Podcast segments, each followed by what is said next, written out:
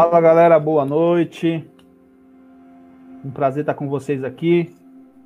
Mais uma vez aí, um tempo que a gente estava sem, sem fazer live, sem trazer alguma informação, dividir com vocês algumas informações, alguns temas.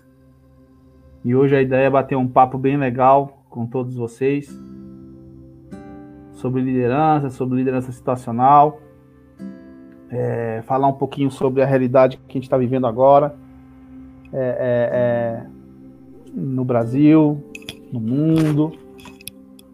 E para isso a gente está com uma galera de peso aí que vai estar tá participando com a gente hoje. Estou é, muito, muito é, satisfeito com, com, a, com ele ter aceitado o meu convite para participar dessa, desse bate-papo. E com certeza vai ser um bate-papo bem produtivo com, com assuntos aí totalmente relevantes para o nosso dia a dia. Tá bom? Para quem não me conhece, eu sou Maurício Fortaleza. É... Tô aqui hoje, sou é, é, CEO do Grupo Óticas Pimenta. Quem conhece, acompanha as postagens, vê bastante coisa sobre as óticas pimentas por aí. Sou diretor da MR Consultoria, uma consultoria comercial que atua principalmente na, na, na terceirização, ou tipo, funcionando como um, outsourcing aí de, da área comercial, representação comercial de empresas do Brasil no exterior, de empresas brasileiras, de empresas brasileiras no exterior, de empresas estrangeiras aqui no Brasil. E a ideia é que a gente consiga aí trazer muita informação e um bate-papo bem, bem descontraído, bem, bem tranquilo com a galera toda aí. Eu vou trazer, trazendo eles aí aos poucos para cá e a gente vai falando um pouquinho com eles. Só um instantinho para a gente verificar.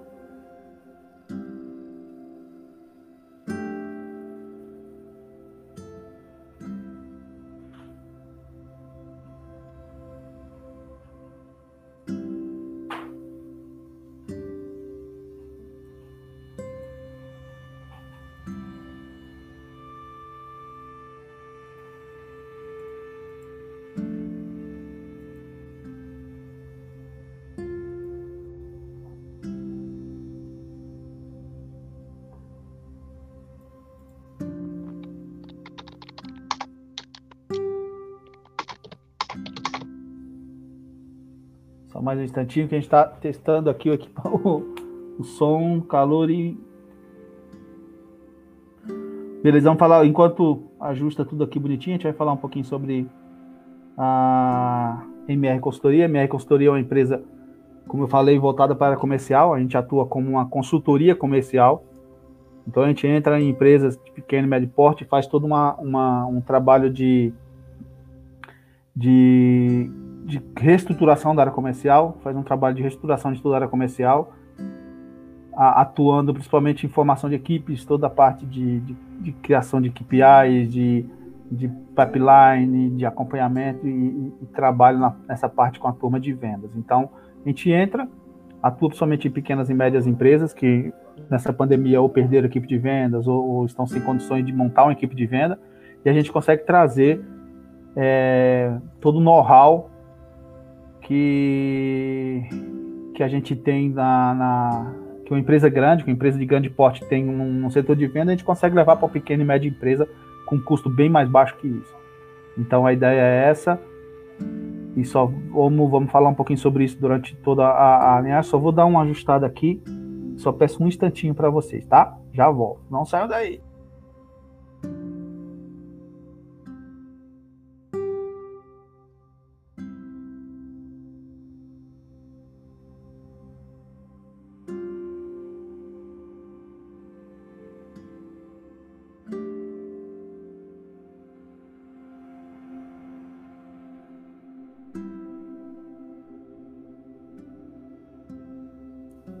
Opa, tô de volta. Vou colocando um por um aqui, a gente vai bater um papo. Aê, galera do bem. Fala, mestre. Boa noite. Um prazer imenso estar com vocês aqui essa noite. O Nelson acho que está vendo lá a questão de câmera dele e, e, e áudio. Um prazer imenso. Opa, estamos te ouvindo, Nelson. Ok, é só minha imagem aí que não entrou ainda. Tá, beleza. Pessoal, boa noite. É, vocês que estão assistindo a gente aqui, é um prazer imenso estar aqui hoje. Vai faltar um dos participantes, o Jonathan Macedo. Ele disse que passou um furacão, um tornado hoje em Floripa. E, e, e inclusive está sem conseguir falar com a mãe, que está na praia e tal. É bem, bem complicada a situação lá hoje. Ele não vai conseguir participar porque, inclusive, toda a parte, a parte de, de infraestrutura da cidade foi afetada com, com esse problema. E, mas vamos tocar aqui. É um prazer, Calori, Alexandre Calori, estar tá recebendo você por aqui hoje. Nelson Lima Júnior e Fabiano Schneider. É, Boa noite. Sem palavra encontrar vocês. Estarmos juntos aí, muita história. Já tá chovendo de comentário aqui falando que parece que é uma reunião, reunião War Room da Vidax. Temos um War Room e... da Vidax, mas um prazer imenso. Eu queria que vocês se apresentassem um pouquinho, cada um de vocês falasse um pouquinho de vocês. E aí vamos na ordem alfabética para ficar mais fácil. Calori, Fabiano e Nelson. Fica à vontade para se apresentar e a gente passa para o tema que a gente vai tocar hoje à noite. Vamos lá. Boa noite, galera. Boa noite, Maurício, meus amigos aí de longa data, galera aí. Um salve para todos. É espetacular aí essa live das lives aí. Vamos trabalhar assim, tá? Acho que é um tema bem legal, bem importante aí. E, pô, eu sou o Alexandre Calori, já trabalho mais de 16 anos no mercado de contact center, sempre atuando na linha de frente de operações. Depois de um bom tempo aí atuei também na área de área comercial aí da, das empresas. Desbravei bastante coisa aí no nosso dia a dia, né? A gente sabe que a flexibilidade é um dos pilares do nosso, do nosso mercado e eu adoro fazer o que eu faço. Eu adoro fazer o, o, o que eu desenvolvo hoje, que é além de desenvolver pessoas, trabalhar no nosso dia a dia e com grande expectativa aí para o nosso futuro aí, pós-pandemia aí, né, gente? Enfim, esse sou eu. Bom, boa noite, pessoal. Maurício, Nelson, Calori. É, eu sou Fabiano Schneider, né? Eu trabalho aí também há, há quase 20 anos no mercado de contact center, interpretação de serviços. Alguns aí a gente já se conhece há, há quase 18 anos, né, Nelson? Desde lá de, de Londrina, Paraná. Nem é bom lembrar, né, que o cara vai vendo a idade, como ela está caminhando. Tá, tá, tá, fazendo a maioridade. Mas eu acho que nessa linha aí que o convite do Fortaleza é, é muito bacana a gente poder conversar um pouquinho sobre essa questão de liderança. Né? Hoje mesmo à tarde eu estava fazendo uma entrevista e uma das perguntas que eu fiz foi um pouco nessa linha, né? Para a pessoa que eu estava entrevistando, falando um pouco de como os recursos hoje, os, as pessoas se enxergam nas organizações, qual é o papel desse líder, né? Num ambiente cheio de informação. É, hoje se fala muito em propósito também na gestão. Então acho que é muito legal a gente poder dividir um pouco as boas práticas é, voltar a estar tá aprendendo com os colegas, né? Que sempre que a gente se reencontra, a gente discute coisas novas aí, está aprendendo, né? E, e, muito legal aí poder dividir as experiências. Trabalho no Agibank hoje, né, cuido da área de atendimento, televendas e cobrança. É, hoje a gente tem 600 pessoas aí é, na gestão e curtir esse momento aí para a gente poder dividir um pouco das experiências. Vai lá, Nelson. Bom, boa noite. Primeiro, obrigado aí, Maurício, pelo, pelo convite. Eu fiquei muito feliz aí de rever todo mundo. Eu sou diretor de, da Boxline, da parte de operações, treinamento, qualidade, parte de experiência com o cliente nos canais digitais. Estou há 20 anos também no mercado, conheço o Fabiano, já vai fazer bem mais tempo. Tinha um cabelão quase na cintura, né? Tinha, tinha. Ele já é o Rilene, na verdade, né? Praticamente. É... Uma pena aí não estar tá com o Jonathan na, na, na, na, conversa de hoje, mas a gente, a gente vai se rever ainda em outra live.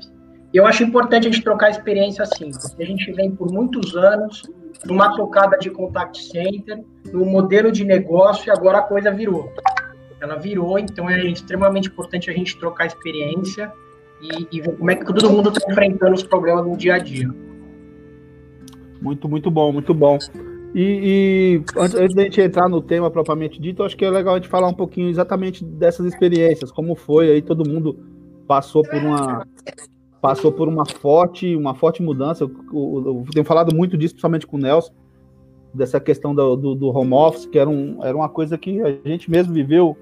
Acho que eu lembro que eu, eu e o Nelson fizemos uma visita numa operação da, da Gol, acho que em 2008, 2009, por ali, né? Tipo, ali na, na, na Berrine, eu lembro até onde era, ali pertinho do, do shopping, e que ele já tinha um sistema de, de, de home office, ele dizia, nossa, isso é muito distante, isso, como que eu vou fazer gestão? Eu não consigo fazer gestão aqui em casa, dentro de casa dá trabalho e tal. E aí a pandemia, ela forçou todo mundo a, a correr, não tinha opção, ou fazer home office ou não fazia nada.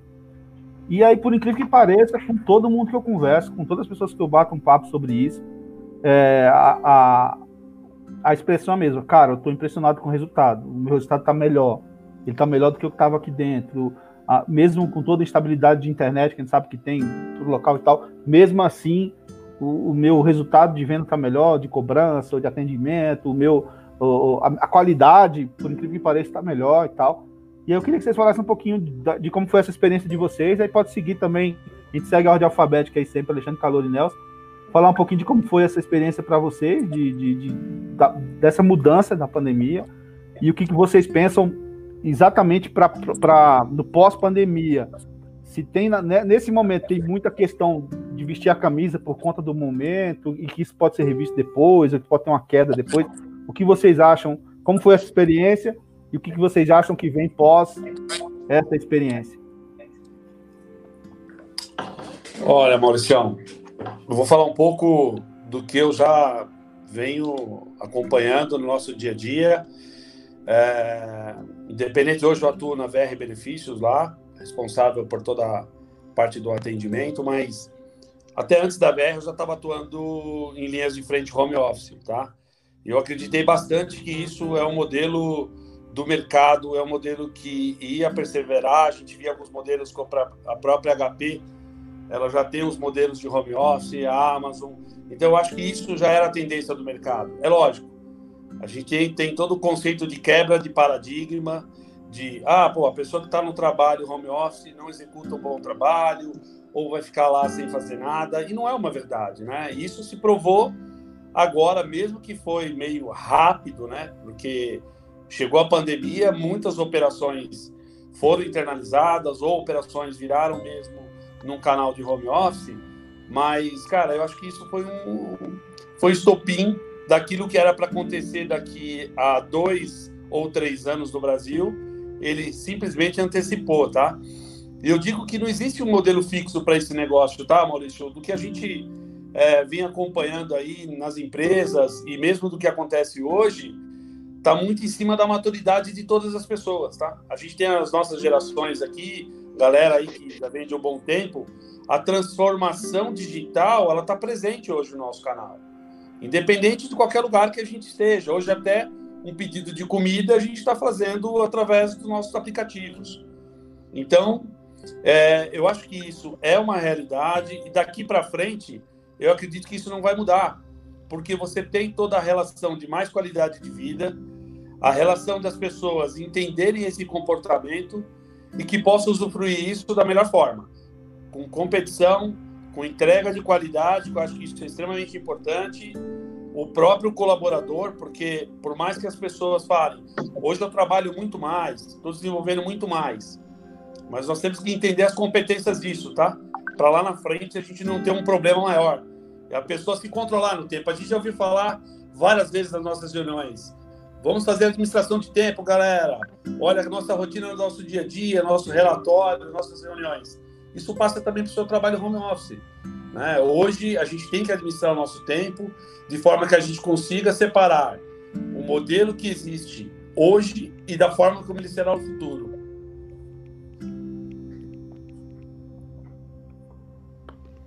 Boa, muito bom, muito bom. Schneider? Bom, é, acho que indo um pouco na, na linha do que o Calori trouxe, né?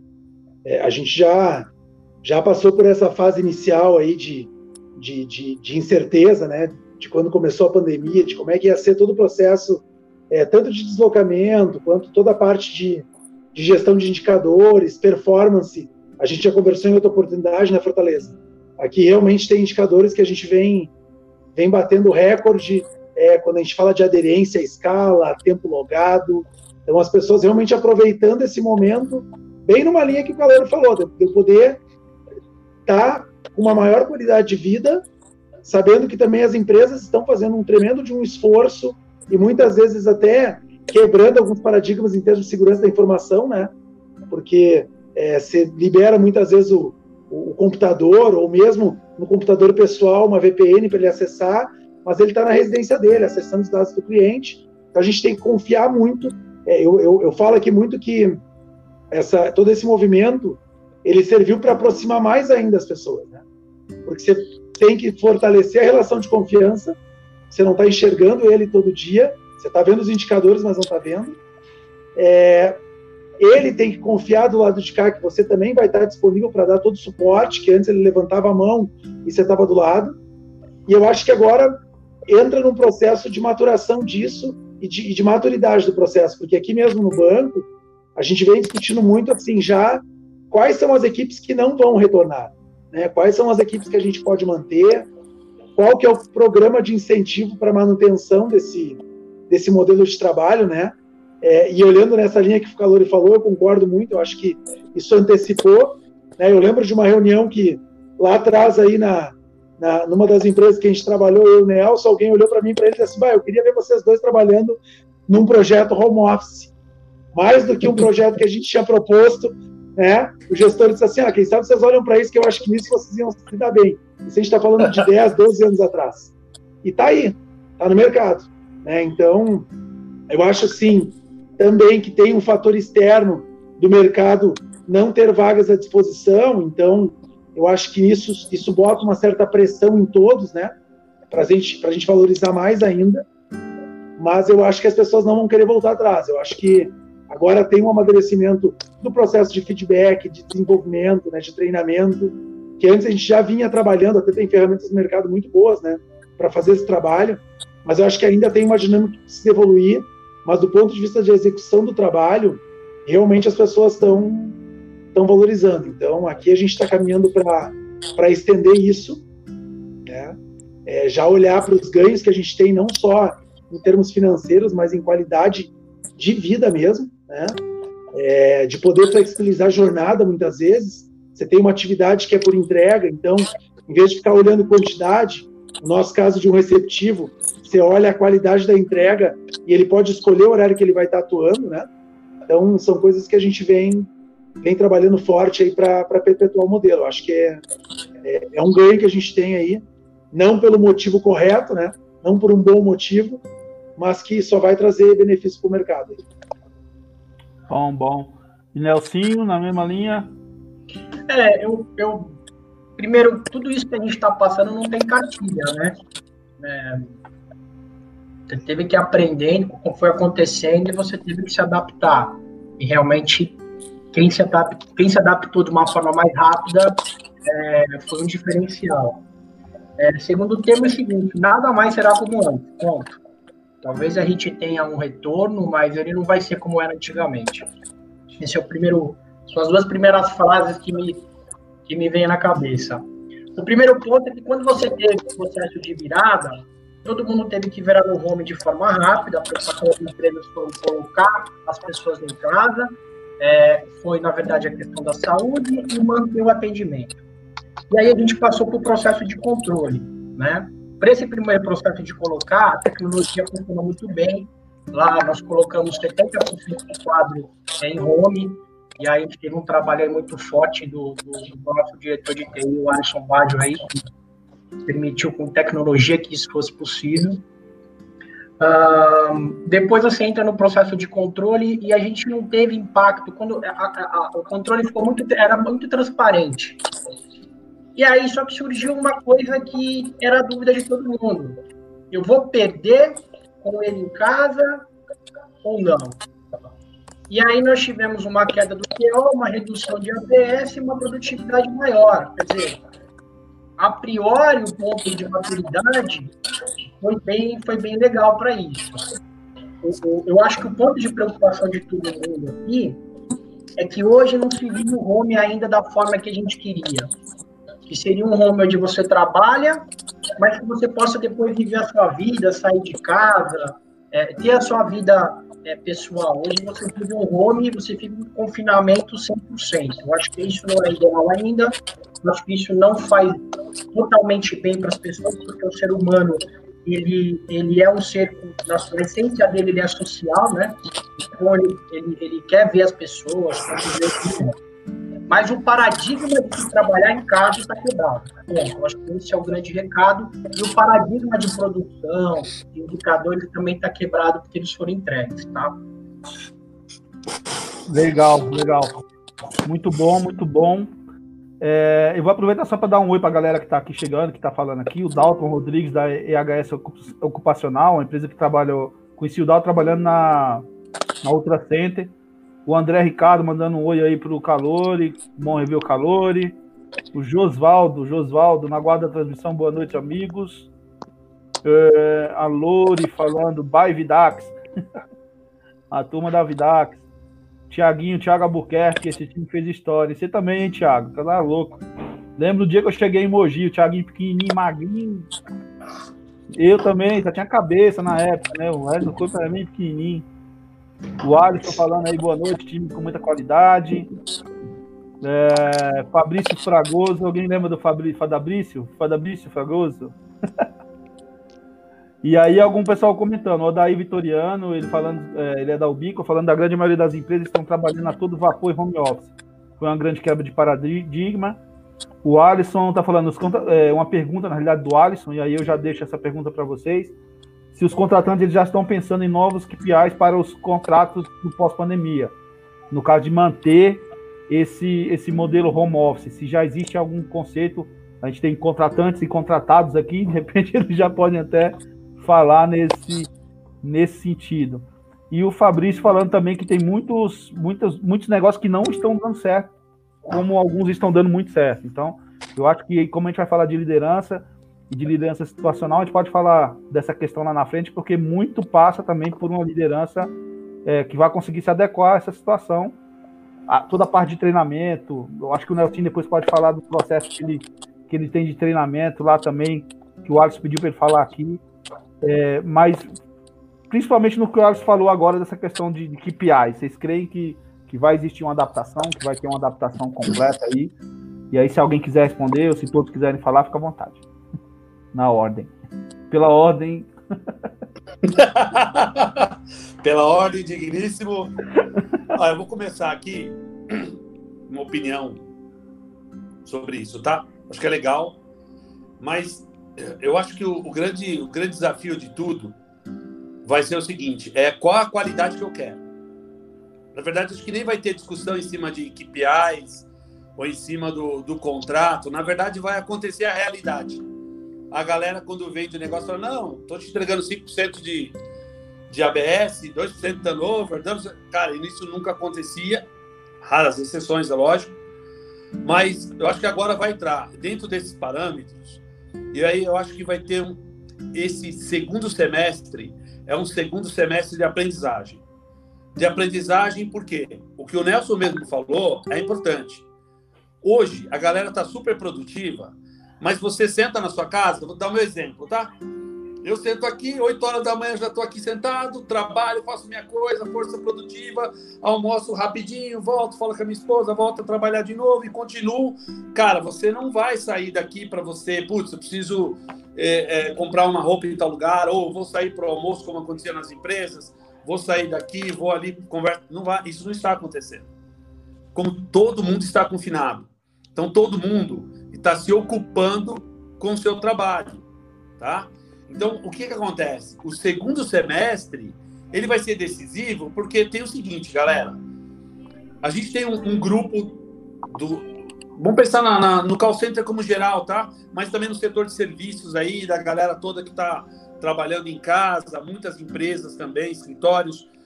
quando isso voltar à sua normalidade, alguns setores realmente o cara vai conseguir internalizar isso, jogar a operação para um nível de maturidade, que eu acho que isso que é importante, entendendo quais são os canais que eu preciso ter é, dentro da sua empresa, como os canais que não precisam. Na minha opinião, um canal de venda que tem todo aquele apelo de, de a cada minuto, de a gente passar as informações, de estar tá acompanhando hora a hora, isso no home office ele se perde um pouco.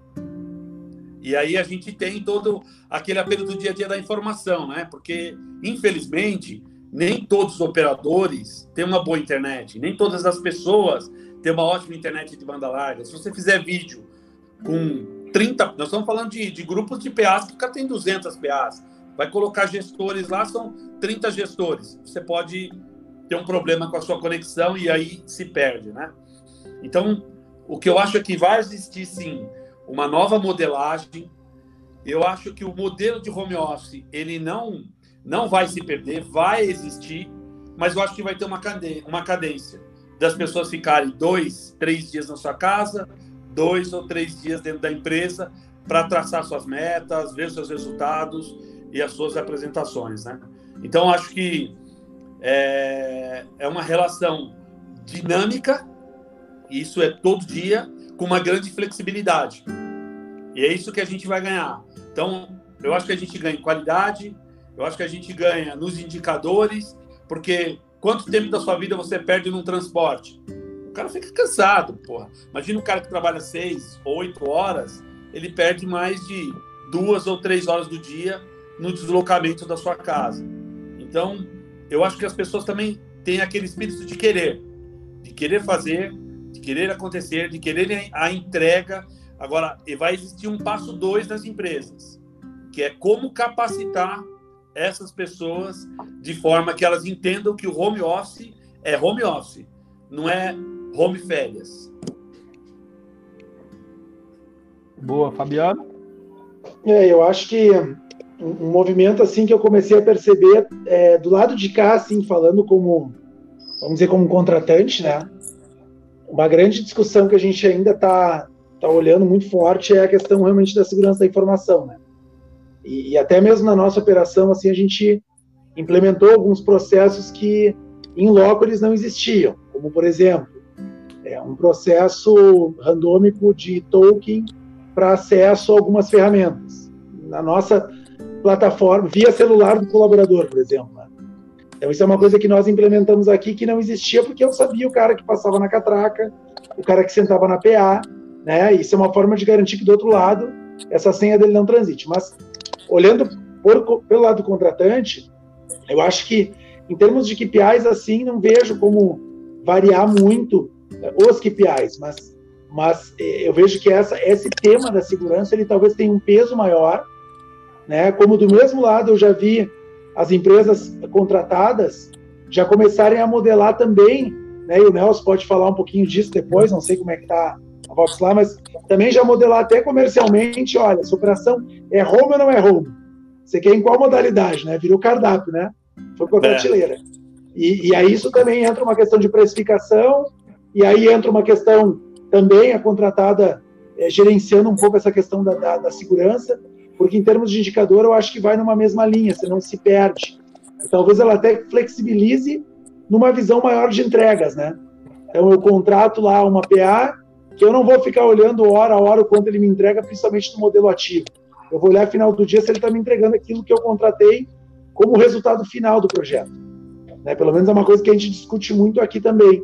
Como eu, como eu caminhar para esse lado, eu, eu ter que ficar em cima do contratante. Agora no home office, e eu acho que tem um outro ponto, né? Que ele também força um pouquinho a, a, a dita humanização, que a gente sempre tanto falou em largar script de lago, roteiro, botar roteiro no lugar de script, né? Hoje você tem o cachorro latindo, você tem o filho correndo, e aí você entra um pouco mais na empatia do o nosso operador aqui, quando foi para casa, assim, mas como é que eu faço com o checklist? Se, se o cachorro latir, se a criança gritar. Então, você pede um minuto para o cliente e explica a situação. Você não vai ver penalizado, não vai ser penalizado. Então, assim, é bem como a vida, a vida como ela é. Então, acho que isso também vai permear um pouco a flexibilização de algumas coisas e acho que vai até antecipar umas coisas que a gente sempre falava que a gente não talvez não conseguia colocar em prática no dia a dia, né?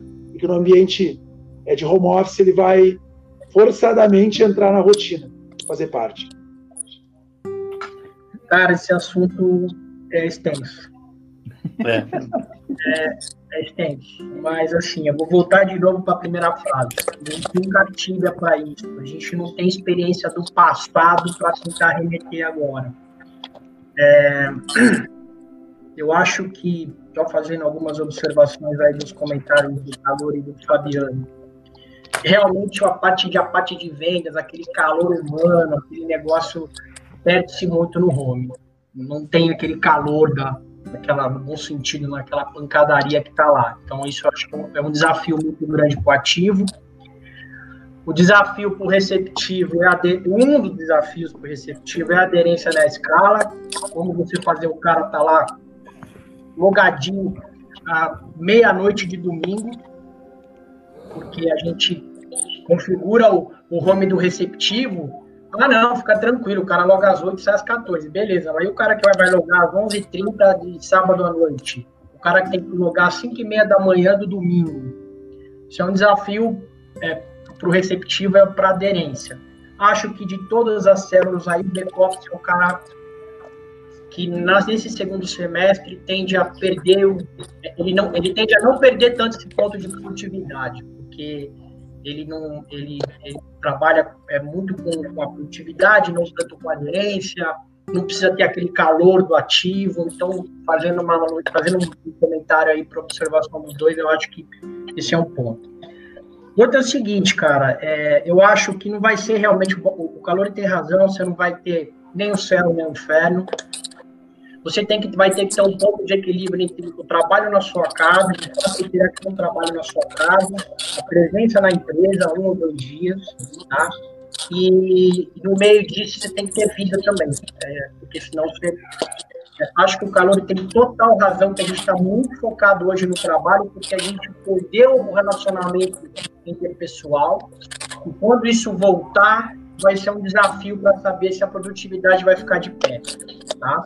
Acho que aí realmente a gente vai ter que sentir como é que vai, ter, vai estar o comportamento das pessoas, se elas vão conseguir ter essa maturidade. É... Não sei se eu vou responder aqui a pergunta do Alisson, só falar um pouquinho aqui da parte de treinamento. A gente já vinha fazendo um processo de treinamento é, é, através de uma ferramenta nossa chamada Bivox, e nesse processo de treinamento a gente já não fazia mais na, no presencial, eu fazia parte de treinamento inicial e pílulas do conhecimento já não sendo presencial. Então, quando nós tivemos esse processo da pandemia, teve que virar isso rapidamente, eu já tinha todos os treinamentos iniciais, mais as pílulas do conhecimento, mais a equipe já prepara, preparada para isso. Então, eu não tive uma ruptura, eu não tive que fazer uma correria para o processo de treinamento, tá? Isso foi, isso foi mais rápido. E aí, só lembrando, e aí eu acho que o Fabiano tem razão com o ponto da segurança, a gente também está aí com uma parceria aí com, o pessoal com a máscara de ferro do Ricardo Carrera, porque eu tenho que limitar o acesso do cara naquele horário e também não posso deixar ele ficar entrando em toda a ferramenta que ele quer, em qualquer momento que ele quer no dia dele. Tá? Então, a gente também busca a parte de segurança da informação, que eu acho que é uma das coisas que os contratantes mais vão se preocupar nesse momento, dado que os KPIs não vão alterar tanto, e aí eu concordo com o Fabiano, cuidado também que eles não estão piorando, eles estão melhorando. Então, eu acho que a preocupação aí é, é, é, é cara, eu vou continuar a segurança da informação. Mas acho que para a parte de ativo vai ser um pouquinho, é, de um poucos, um poucos. Para a parte de receptivo, a tendência na escala, eu acho que o Decoff é um cara que se encaixa melhor nesse processo. Tá? Deixa eu legal, só legal. pegar uma parte aí da conversa de todos aí. É, eu acho que tem um tema também interessante, porque eu estava. Eu li algumas matérias aí de, de, de alguns grandes contratantes, algumas empresas que se preocupam bastante com a parte de segurança de informação. Acho que todos nós aqui, nas empresas onde nós estamos trabalhando, todos têm uma grande preocupação e o home office realmente ele é bem preocupante nisso, né? Será que o operador não vai chegar lá e tirar uma foto? Ou alguém chega na casa do cara, como o Nelson falou, meia-noite, uma hora da manhã, você garante que o cara está realmente fazendo o seu trabalho. E a gente tem aí, foi postergado, lógico, por conta de tudo que está acontecendo, mas a Lei Geral de Proteção de Dados, né?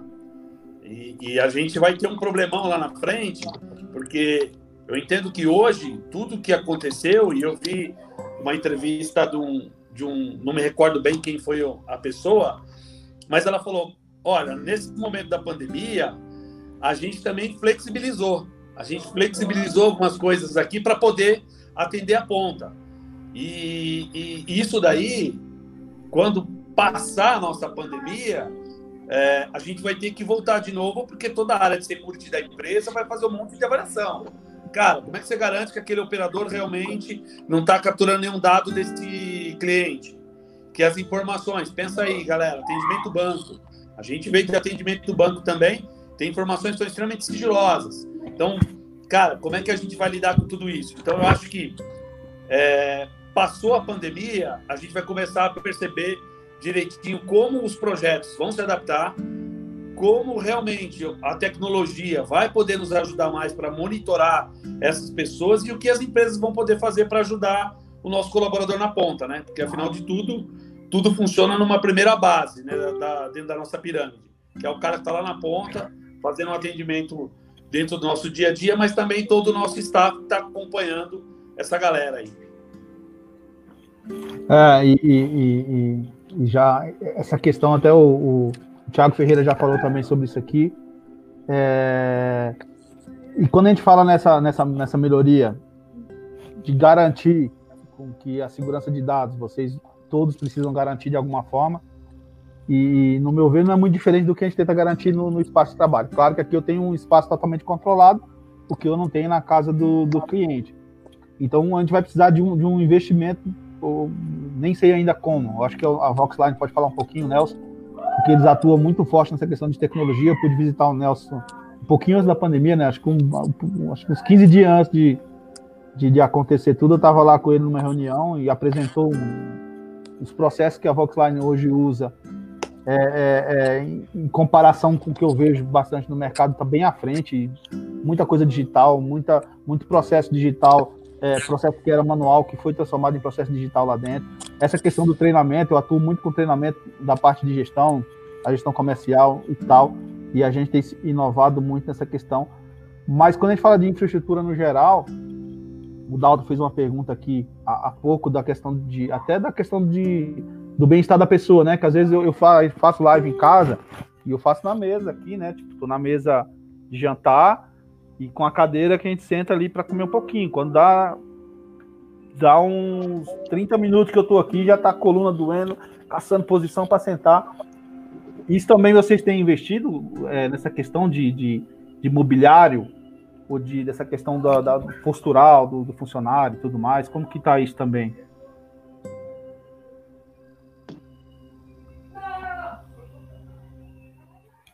Mas pode ser, faz a volta aí, Calori, Fabiano. O, o filho é teu, Calori, responde aí, irmão. Começa comigo, é? É lógico. Olha, galera, é... eu acho que é, as empresas têm que pensar nisso mesmo, né? Se ela vai colocar alguém lá na ponta para atender, ela vai dar uma qualidade para esse colaborador de forma que ele possa ter uma boa cadeira, que ele tenha um computador com uma tela é, adequada para o tipo de atendimento dele. Então, eu acho que as empresas, como um todo, ela pode realmente desenvolver esse papel, né? É, e, e, eu não acho isso difícil, galera, porque lá na ponta da hoje nas empresas, ela já tem esse custo aí, ela consegue subsidiar esses colaboradores de forma que ele consiga realmente trabalhar de uma forma adequada, porque senão lá na frente é um efeito bumerangue, né? Se você não dá uma boa qualidade de trabalho para esse cara, esse cara vai voltar contra você. Ou numa ação trabalhista, ou ele vai te demitir, né? Porque assim como a empresa demite alguma pessoa, o colaborador pode demitir a sua empresa, porque não está legal, porque o, o tipo de trabalho que ele está enfrentando não é bacana. Então, é lógico que é, existem as limitações de cada um, mas eu entendo que na ponta todas as empresas têm que oferecer um ambiente adequado de trabalho uma cadeira dentro dos padrões da NR17, porque eu acho que isso é o mínimo que, que a gente pode ter. E eu penso até lá na frente, se realmente esse modelo, que eu acredito que vai permanecer, o operador vai poder ter uma ajuda de custo por conta da internet, né? Porque a internet hoje no Brasil ainda é muito caro, tá? É, é o, o, o que eu tenho falado é, é, nessa questão é que tudo foi muito rápido e, e foi provisório, né? Então uhum. é o Nelson tem falado aí na questão, em, em, em, se perpetuando, em se escolhendo, como o Fabiano falou um pouquinho. É, vou escolher quem vai trabalhar em home office, quem está dando resultado em home office, quem não está dando resultado em home office. Isso. E aí vai estruturar toda essa parte física aí, respondendo o Dalton. É, vamos para o assunto principal, que a gente já está 40 minutos falando só do, dessa inovação. E, e, a gente terminou pulando a parte que, que, a gente ia falar de liderança situacional. E, e eu queria dividir um pouquinho com vocês. É, a gente tem falado bastante, bastante sobre, sobre a diferença de líder. A gente já falou muito. Eu lembro que eu chegava, eu, eu, eu sempre morei aqui no ABC e eu ia para Mogi muito cedo, porque se eu não saísse muito cedo, eu pegava muito trânsito e não conseguia chegar lá. Então eu chegava cedo, sete horas da manhã, eu tava lá no site, o Nelson já tava lá na, na mesa e eu encostava o carro e ia tomar um café com o Nelson lá. E a gente ficava discutindo essa questão de liderança. O Fabiano, quando ele chegou na, na, na Vidax, o Calor, quando eu entrei. Então, é, é, é, o, o, tema de liderança, ele sempre foi o, o, principal tema de tudo, porque tudo passa por uma boa liderança. Quando se pegava uma, uma operação que tinha um cara que se destacava, que era melhor que os outros, você ia fazer um case e estudar aquele cara, você via, pô, o cara tem um jeito diferente de tratar, ele tem um jeito diferente de feedback, ele tem um jeito diferente de, de sair de uma situação, ele não, ele não transfere a responsabilidade. Quando chega uma, uma, uma, uma, um assunto que é de diretoria, que vem, que fala que precisa se tomar determinada ação, que precisa se vender de determinada forma, que precisa fazer um trabalho de determinada forma, a, a, a, maioria ele, ele transfere. Ó, o Nelson falou que agora tem que ser assim. Ó, o Fabiano falou, o Calori falou que agora tem que ser assim.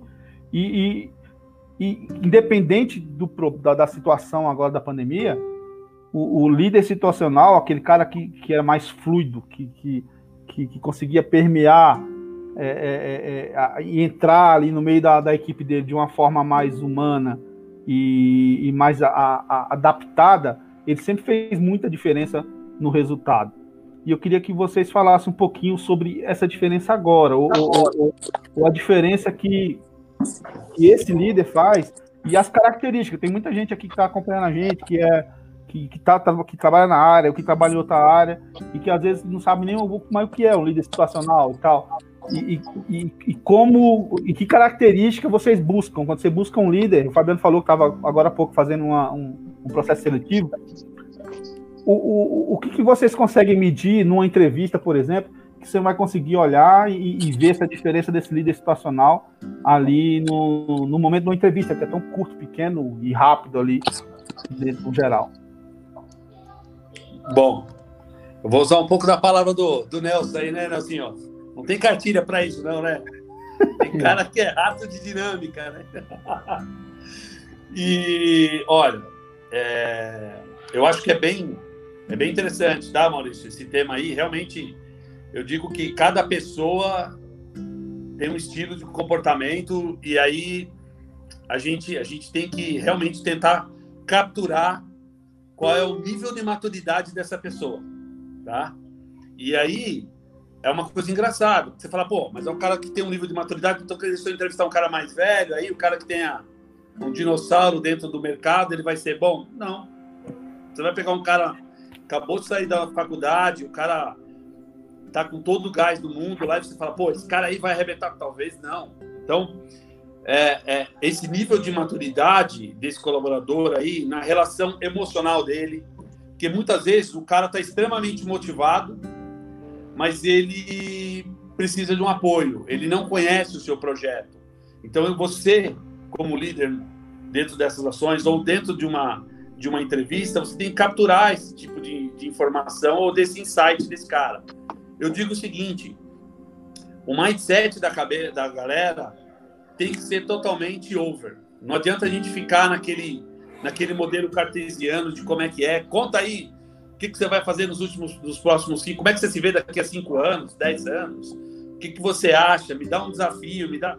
Cara, é, é uma coisa bem, bem dinâmica, né? Então, a gente precisa ter situações em que a pessoa tem que ter um alto comprometimento e a gente já conseguiu separar bastante nesse período aqui quem são os caras comprometidos, quem são os caras que têm um, um, uma experiência dentro do seu negócio, que consigam trabalhar de uma maneira dinâmica e flexível, porque não adianta você ter um cara com uma extrema experiência e o cara não é nada dinâmico, porque hoje, cada dia que está passando dentro do nosso, nosso mundo do atendimento, ou de out ou de inbound, a gente é um Kinder Ovo, cara, é uma surpresa. Eu digo que trabalhar no call center, ele é legal porque não é igual, nem todo dia é igual. E as pessoas também têm que ter essa mesma visão de se transformar, né? De, eu digo, você precisa protagonizar. Se você achar que você está sempre na sua mesma caixa, você não vai conseguir sair do seu resultado, tá? Então, é, eu entendo que esse modelo que a gente tinha anteriormente, ele mudou demais. Então, dentro do processo seletivo, a gente tem que fazer as provocações, a gente tem que ver qual é o mindset da cabeça desse, desse cara, o que, que ele está pensando em cima dos seus desafios, se ele é um cara que ele é ousado, que não tem problema de ele errar, mas que ele consiga é, consertar em cima dos seus erros como aprendizado. Né? Então, um pouco da minha visão é em cima disso. Bom, é, eu acho que indo nessa, nessa linha que o Calori colocou, né, pelo menos eu, eu, eu fico sempre refletindo mais lá para o início, quando a gente começou a fazer gestão, né, a primeira promoção, assumir a primeira equipe, e, e até discutindo nessa própria entrevista, uma coisa que me chama bastante atenção é que é, no momento que a gente está, assim, as pessoas não aceitam mais é, coisas massificadas, né? Então, é, muitas vezes no passado a gente propunha ações de melhoria e dizia, olha, vou botar todo mundo numa sala, vou usar o mesmo discurso para todo mundo, né? E hoje as pessoas não aceitam mais. No passado elas entravam em sala, olhavam para o teto e diziam, ah, tá, o que, que eu estou fazendo aqui? Né? Mas pelo menos eu não estou trabalhando. Hoje a pessoa se incomoda com isso, né? É, seja pelo nível de informação, é, seja pelo que ela está procurando, pelo esclarecimento. Então, eu acho que o primeiro ponto, assim, quando a gente fala de liderança situacional, é uma coisa, pelo menos que a gente tenta pregar muito no dia a dia, é conseguir entender não só o nível de dificuldade, né? Mas o nível de potencial de cada um para a gente poder tirar dele da melhor forma, né? E aí a gente também trabalha muito essa questão é, de, de propor o empoderamento do líder, né? aqui no banco, pelo menos, se prega muito, é, olha, quando você vai lá e diz, foi o fulano que pediu, você está tirando totalmente a sua autonomia, né, e o seu protagonista, você está terceirizando uma responsabilidade. Então, a ideia que se trabalha muito é que o líder consiga entender, e aí entra muito uma questão também de propósito, né, que é uma coisa que eu acho que há muito tempo atrás não se falava. O propósito, hoje, as pessoas muito olham para qual é o direcionamento da instituição o que, que ela preza, o que, que ela prega, e esse líder tem que estar, tá, é, no mínimo, alinhado com os pilares desse propósito, para no dia a dia ele conseguir colocar isso e extrair das pessoas da melhor forma possível o resultado. Outra coisa muito bacana, assim, que a gente, que a gente fala muito é, é essa questão do protagonismo, ela faz com que as pessoas se arrisquem mais, né? E se a gente também tiver uma política de é, todo erro busca o culpado, acaba que você, na prática você não consegue aplicar aquilo que você está pregando, né? Você diz, meu, vai lá e, e arrisca, é isso aí. Na hora que deu merda, a primeira pergunta, desculpa o termo, é quem? Quem fez? Quem né? foi? É, e aqui mesmo a gente vem discutindo umas coisas assim com o time, de cara, o, o quem é o que menos importa num primeiro momento. Vamos, vamos olhar para a situação, o que, que, que, a gente aprendeu, o que, que precisa melhorar, e depois até que nível de informação aquele, aquela pessoa tinha, porque muitas vezes é muito fácil sei lá e achar um, bode expiatório para justificar uma falha, mas você também não se coloca no lugar da pessoa e diz assim, mas o quanto de informação eu dei, o quanto de diretriz eu dei. Então, acho que muito do nosso tema está relacionado a isso. Né? É, é, realmente o líder, não importa o nível, sentar do outro lado e entender o que, que esse cara está passando. Né? Vai muito pela empatia. E aí você consegue se, se moldar a cada momento. E isso, para mim, não quer dizer é, não cobrar o resultado, né? Principalmente a gente aqui que fala de operações que tem seis, sete métricas, é, conversão, venda, resultado hora a hora. E até com o advento do assédio moral, por exemplo, a gente recuou muito nessa questão de cobrança, né? Mas eu acho que tem outras formas, e aí se valendo de liderança situacional, de você conseguir é, fazer com que o colaborador consiga entregar um resultado e consiga entender. É uma coisa que eu falo muito, cara, não adianta eu simplesmente, eu que sou da região de Novo Hamburgo, né, antiga capital do calçado, a gente brincava que o pessoal lá fazia sapato e não sabia quem usar. Então você estava lá passando cola, estava pregando taxinha, mas cara, quem é a pessoa que está usando, para onde está indo, quantas, quantos pares a gente produz por dia. Então, aqui mesmo a gente prega muito a informação. Então, saiu o resultado do banco, em primeira mão todo mundo está sabendo. Quem sabe primeiro do que o mercado é o próprio colaborador. Depois vai para o mercado. Porque ele consegue entender em que contexto ele está inserido. E eu acho que a liderança tem que, tem que trabalhar muito por isso, né? Porque aí você não tem ali na frente um colaborador alienado que quando você vai cobrar ele não sabe nem o que está acontecendo. Então acho que vai muito nesses, nesses, nesses pontos aí. É, esse, esse, é um tema. Esse é outro que dá uma, umas duas horas? Esse aí dá umas duas horas e meia de conversa. Bom, em primeiro lugar, a gente precisa entender que um pouquinho antes, assim, o RH não tem mais fronteira, né? Então vamos começar por aí que se tinha a fronteira do presencial, hoje ele não tem mais fronteira, então você vai ter maiores possibilidades de, de ter é, de falar com pessoas que estão longe e vão poder trabalhar para você. Segundo ponto é o seguinte, é, e até eu notei aqui, a Adriana Calado fez uma observação que a gente sempre ficou muito flegado no resultado, né? É, e eu, eu, acho, eu concordo com ela, é, é mas só colocando um ponto aqui. A base da conversa, a base do dia a dia, ainda é assim hoje. A base, eu não estou falando que está certo, está errado, o projeto funciona. É que você tem que entregar o resultado. Ponto. Evidentemente, quando você faz esse processo de entrega de resultado de uma forma é, explicativa, de uma forma com contexto, com comunicação, do porquê, e você faz ele entregar, porque ele, ele se entende dentro do processo que ele tem que é, é, é, ele faz parte, ele, ele é importante para aquilo, muito o que o Fabiano falou, é, isso vem de uma forma natural.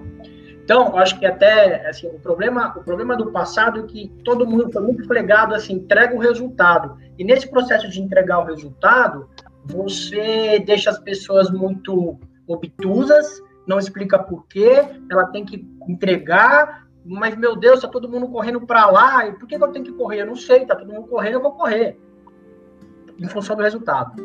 E aí, realmente, é, você entrega resultado? Entrega. Pouco prazo, é, você entrega a curto prazo, você tem um TO maior, as pessoas que são diferenciadas, elas acabam olhando aquilo e falando, não, peraí, cara, mas, assim, que loucura, por que, que eu tô correndo para lá? Não é para mim correr para lá. Então, eu acho que o ponto é o seguinte, a base de entrega, ela tem que continuar. O problema, o ponto aqui é que você tem que realmente identificar o líder que consegue fazer isso, consegue ter aquele relacionamento interpessoal com a equipe, que consegue fazer um processo de comunicação. E, de novo, eu volto na palavra do Fabiano. Ele precisa entender o contexto do porquê. Uma das maiores rupturas que eu, pelo menos que eu vivi de processo de gestão, e que eu tive que interferir em algum momento, e eu acho que o pessoal aí também, é, e eu me lembro um, um caso muito clássico, que eu fui fazer uma reunião com uma equipe, e um coordenador, um supervisor, isso não era nem a Voxline, antes, ele falou para mim assim, ó, cuidado com aquele operador, porque aquele lá é questionador. Aí eu entrei na reunião, falei, bom, vamos ver, né? Na primeira, na segunda, na terceira pergunta dele, eu falei, nossa, mas esse cara só faz pergunta que faz sentido. E ele é o cara que não quer ficar correndo para um lado. Ele parou e falou, pô, por que eu tenho que correr para aquele lado se tem que fazer, posso fazer do outro jeito? Aí eu voltei e falei, olha, é o seguinte, eu queria ter que todo mundo fosse igual a ele, porque ele tava, só estava questionando temas que fazem sentido. Ele queria entender é, é, por que, que ele não foi comunicado, ele queria entender o porquê, ele queria entender o contexto. Então, assim, é, ele estava certo. Então, a gente tem que, na verdade, buscar o resultado, mas buscar de uma forma com comunicação, com tudo isso. Como é que você identifica um cara numa conversa, numa entrevista? Eu, eu confesso para vocês, isso não é simples vai ter que mudar, a gente tem que tem que é, é, tem que se olhar. Eu acho que não, não é errado se olhar onde ele, ele já trabalhou. Não é errado pegar referência. Acho correto isso. Saber se ele como é que ele foi lá, se ele é um cara que se adapta, se ele é um cara que tem potencial, se ele é versátil. Eu acho que quando a gente fala de liderança é, é, situacional, você está falando de um cara versátil, cara, de um cara que vai se adaptar a vários tipos de situação. Porque hoje é a pandemia, amanhã vai ser outro tipo de situação. Então eu acho que a gente pode ter sim algumas mecânicas na entrevistas que devem ser melhoradas para a gente entender se ele tem versatilidade, se ele tem potencial, se ele tem dor de dono, enfim, esse tipo de coisa você tem, você consegue com a parte do RH fazer esse tipo de teste, ter isso e extrair o resto numa conversa. Acho que que na linha do tempo aí a gente tem que forçar bastante o relacionamento interpessoal que sumiu. É, acho que a gente tem que é, é, é a, pra, até para o bem-estar da equipe. Eu acho que isso é uma coisa é, até como, como, como o nosso líder, que a gente via lá no passado que ele era o cara, é, a gente continua tendo entendimento que ele é o cara, então aí eu estou falando mais de diretoria, de gerência, de dar esse suporte para esse líder, de meu, como é que você está lidando com seus 25 que você tem que cuidar, sendo que você não está olhando mais para ele no dia a dia, você só está vendo ele em relatório e em gravação. Mas é aquele relacionamento que sumiu, como é que você vai fazer? Como é que você está fazendo isso? Então, esse é um desafio que todo mundo tem, porque no dia a dia você tem um bom dia, boa tarde, boa noite, como é que você está, e a família. Agora, no home, no dia a dia no presencial, né? No home você não tem mais isso. Você tem a gravação, você olha o relatório dele, tá bom, se for dar um feedback, você abre uma ferramenta, essa ferramenta você conversa com ele, mas você não vai fazer o dia inteiro isso com ele. Você não vai fazer todos os dias isso. Então, isso é um desafio para o novo líder, tá? É, resumindo o que todo mundo falou, a gente tem que conseguir colocar uma causa nesse cara que, que, que, seja mais forte do que um controle, do que uma mão de ferro, que nem a gente passou por isso muito, muito de perto, muito. Às vezes fizemos isso também muito de perto e, e, e que dava resultado. Tem um, tem um exemplo que eu, que eu guardo de muito tempo. O Nelson, acho que estava nessa época do Wellington, quando ele foi promovido para supervisor. Aquele, o Wellington era lá de linhas receptivo na telefônica. Mandar até um abraço pro Loveco, que ele tá aqui ele, na operação do Loveco da época. E ele era o melhor operador, o Pedro Arakawa chegou lá e, e, e, a gente botou ele numa sala porque ele ganhava, cara, o cara, o salário eu não lembro na época, quanto era 500, alguma coisa perto de 500 reais, ele ganhava 2 mil reais de variável. E para ele ser supervisor, ele ia ganhar 1.500, então ele ia ganhar menos do que ele ganhava, mesmo com variável, para ele virar supervisor na época. E eu lembro que até o Pedro sentou lá com ele, porque ele, a gente fez uma virada quando entrou 3G na época. E ele conseguia virar e fazer. E a gente chamou ele numa sala para dizer, cara, o que, que, você faz? Como, como, como que é? E, cara, eu tenho minha filha para dar comida, eu tenho não sei o que lá, tenho uma moto que eu quero comprar, para lá, para lá, para lá. Vamos ser supervisor.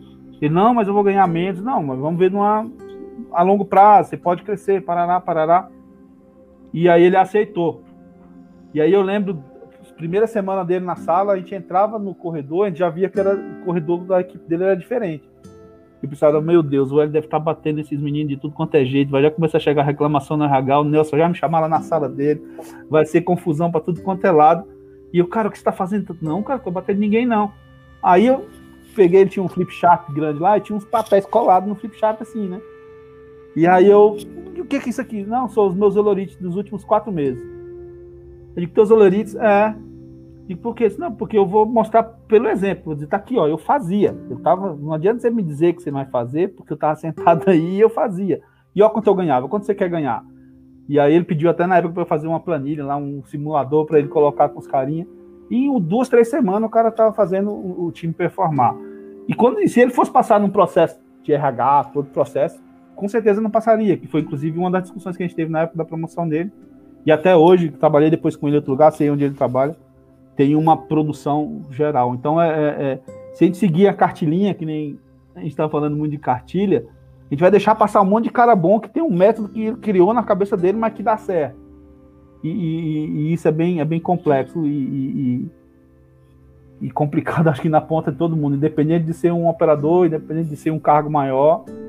É, a gente tem visto muita polêmica esses dias aí de cargos maiores e, e, e, é por aí.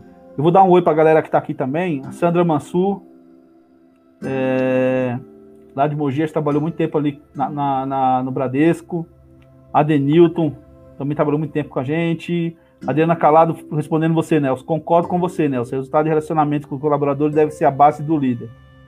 É, Alexandre Calori mandou um abraço. A, a Lovec mandou um abraço para todo mundo. Deixa eu ver, tem uma pergunta aqui do Leandro Ricardo. Não é uma pergunta. Ele fala: o novo normal será ter líderes muito mais disruptivos. O poder da realização do líder precisa ser limitado e ele precisa estar pronto para encarar os novos desafios. Um pouquinho do que a gente está falando de liderança situacional. O cara tem que ser fluido nesse sistema. Tem algumas perguntas, mas a gente faz no final que a gente volta para o outro, outro tema lá. É, quando a gente fala, Fabiano, Nelson e, e Calori, sobre liderança, a gente chega num calcanhar de Aquiles do, da maioria do, do, sofrimento. Eu lembro muito, eu não lembro o nome, Nelson, daquele rapaz que estava na Vivo.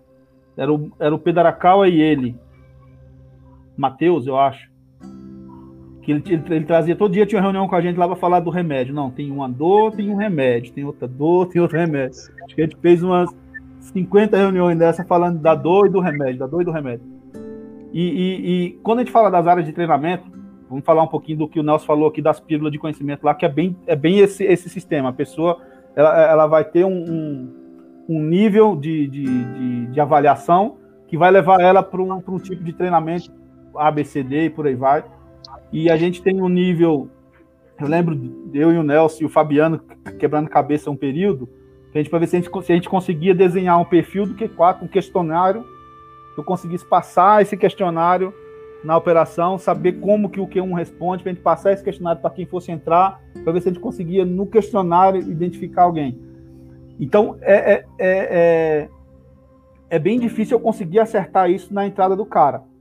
Mas eu tenho o calcanhar de Aquiles que é exatamente como que eu transformo um cara que tem potencial, que tem na média, eu vou dar um exemplo aqui do ABC para vocês terem como exemplo. No ABC a gente tem um, um público que estudou muito, a maioria é filho de metalúrgico, então você chega, quando eu vim trabalhar na ABC com call center, eu tinha um pessoal que eles eram na média. O cara entrava com 15 dias, estava performando na média. Mas ele não tinha aquela arrancada toda. E eu tinha dificuldade no treinamento para como que eu desenvolvo um cara que ele tem um, um, um, nível educacional bom, ele teve uma boa escola, ele teve. Mas ele não tem a pegada para fazer, para ir para 120, 140% de um resultado. Então é como que a gente consegue nessa pandemia agora, colocando tudo que vocês falaram sobre o distanciamento, eu não vou ter aquela parte do humano, aquela parte motivacional de conseguir no treinamento às vezes transmitir uma coisa mais mais mais emocional para esse cara, mais PNL, mais mais mindset, mais na mente do cara lá para fazer essa mudança.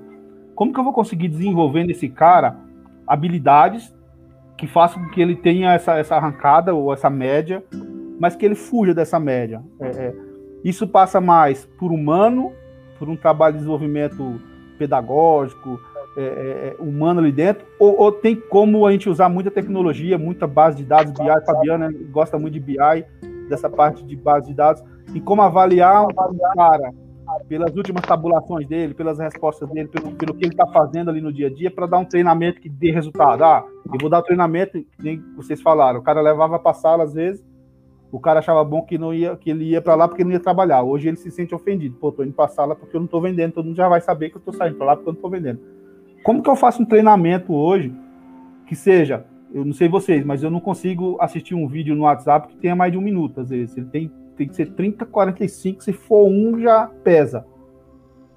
Como que eu consigo dar essas pílulas rápida, de uma forma é, incisiva mas, e que gera resultado de imediato. Deu treinamento agora, o cara saiu da sala, eu já vi que ele já está começando a ter um resultado diferente. Eu sei que não tem cartilha também, já vou responder de cara.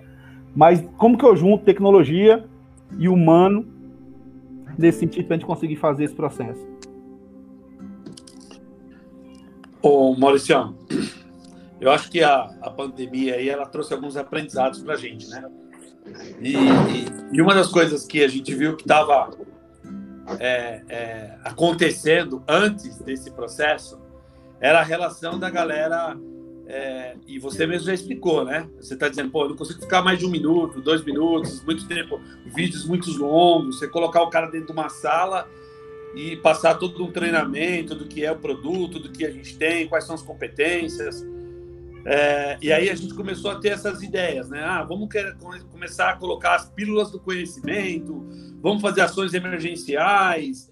É, isso é uma prática normal e sempre utilizado dentro do, do dia a dia nosso, né? Mas vamos pensar no seguinte: uma das coisas que a galera começou também a desenvolver, a galera está muito antenada. Hoje em dia, dificilmente você vê alguém sem um tipo de celular, correto? Então, até mesmo na própria operação, a gente tem que tomar um baita cuidado lá na parte de segurança de informação para você falar para os caras: ô, oh, cuidado com o seu celular. A galera que está no home office tem toda uma parte de orientação. Mas, bem, como é que você pode dar uma. tentar melhorar, tá? E eu digo que a gente sempre, sempre nós vamos ter um quarto quartil. Não adianta, por mais que você corte alguém aqui, aquele que era terceiro, você cortou o quarto, o terceiro virou quarto de novo, não é? Mas, pô, vocês já viram a relação do podcast? O podcast hoje é uma coisa muito rápida, que tá, tá na boca de muita gente. Qualquer lugar dos meios de comunicação, o cara usa os podcasts para entrevistas pequenas, para algum tipo de ação emergencial. O cara tem uma entrevista one-to-one, -one, como a gente está fazendo agora, num bate-papo. Pô, você criar um podcast, se você disseminar isso dentro da sua, do seu canal, é uma alternativa. Porque o cara, ele vai estar tá ou na casa dele, ou se deslocando, ele vai poder escutar o seu as suas ações ou mesmo um release do seu material ou daquilo que ele está para como competência de desenvolvimento, né?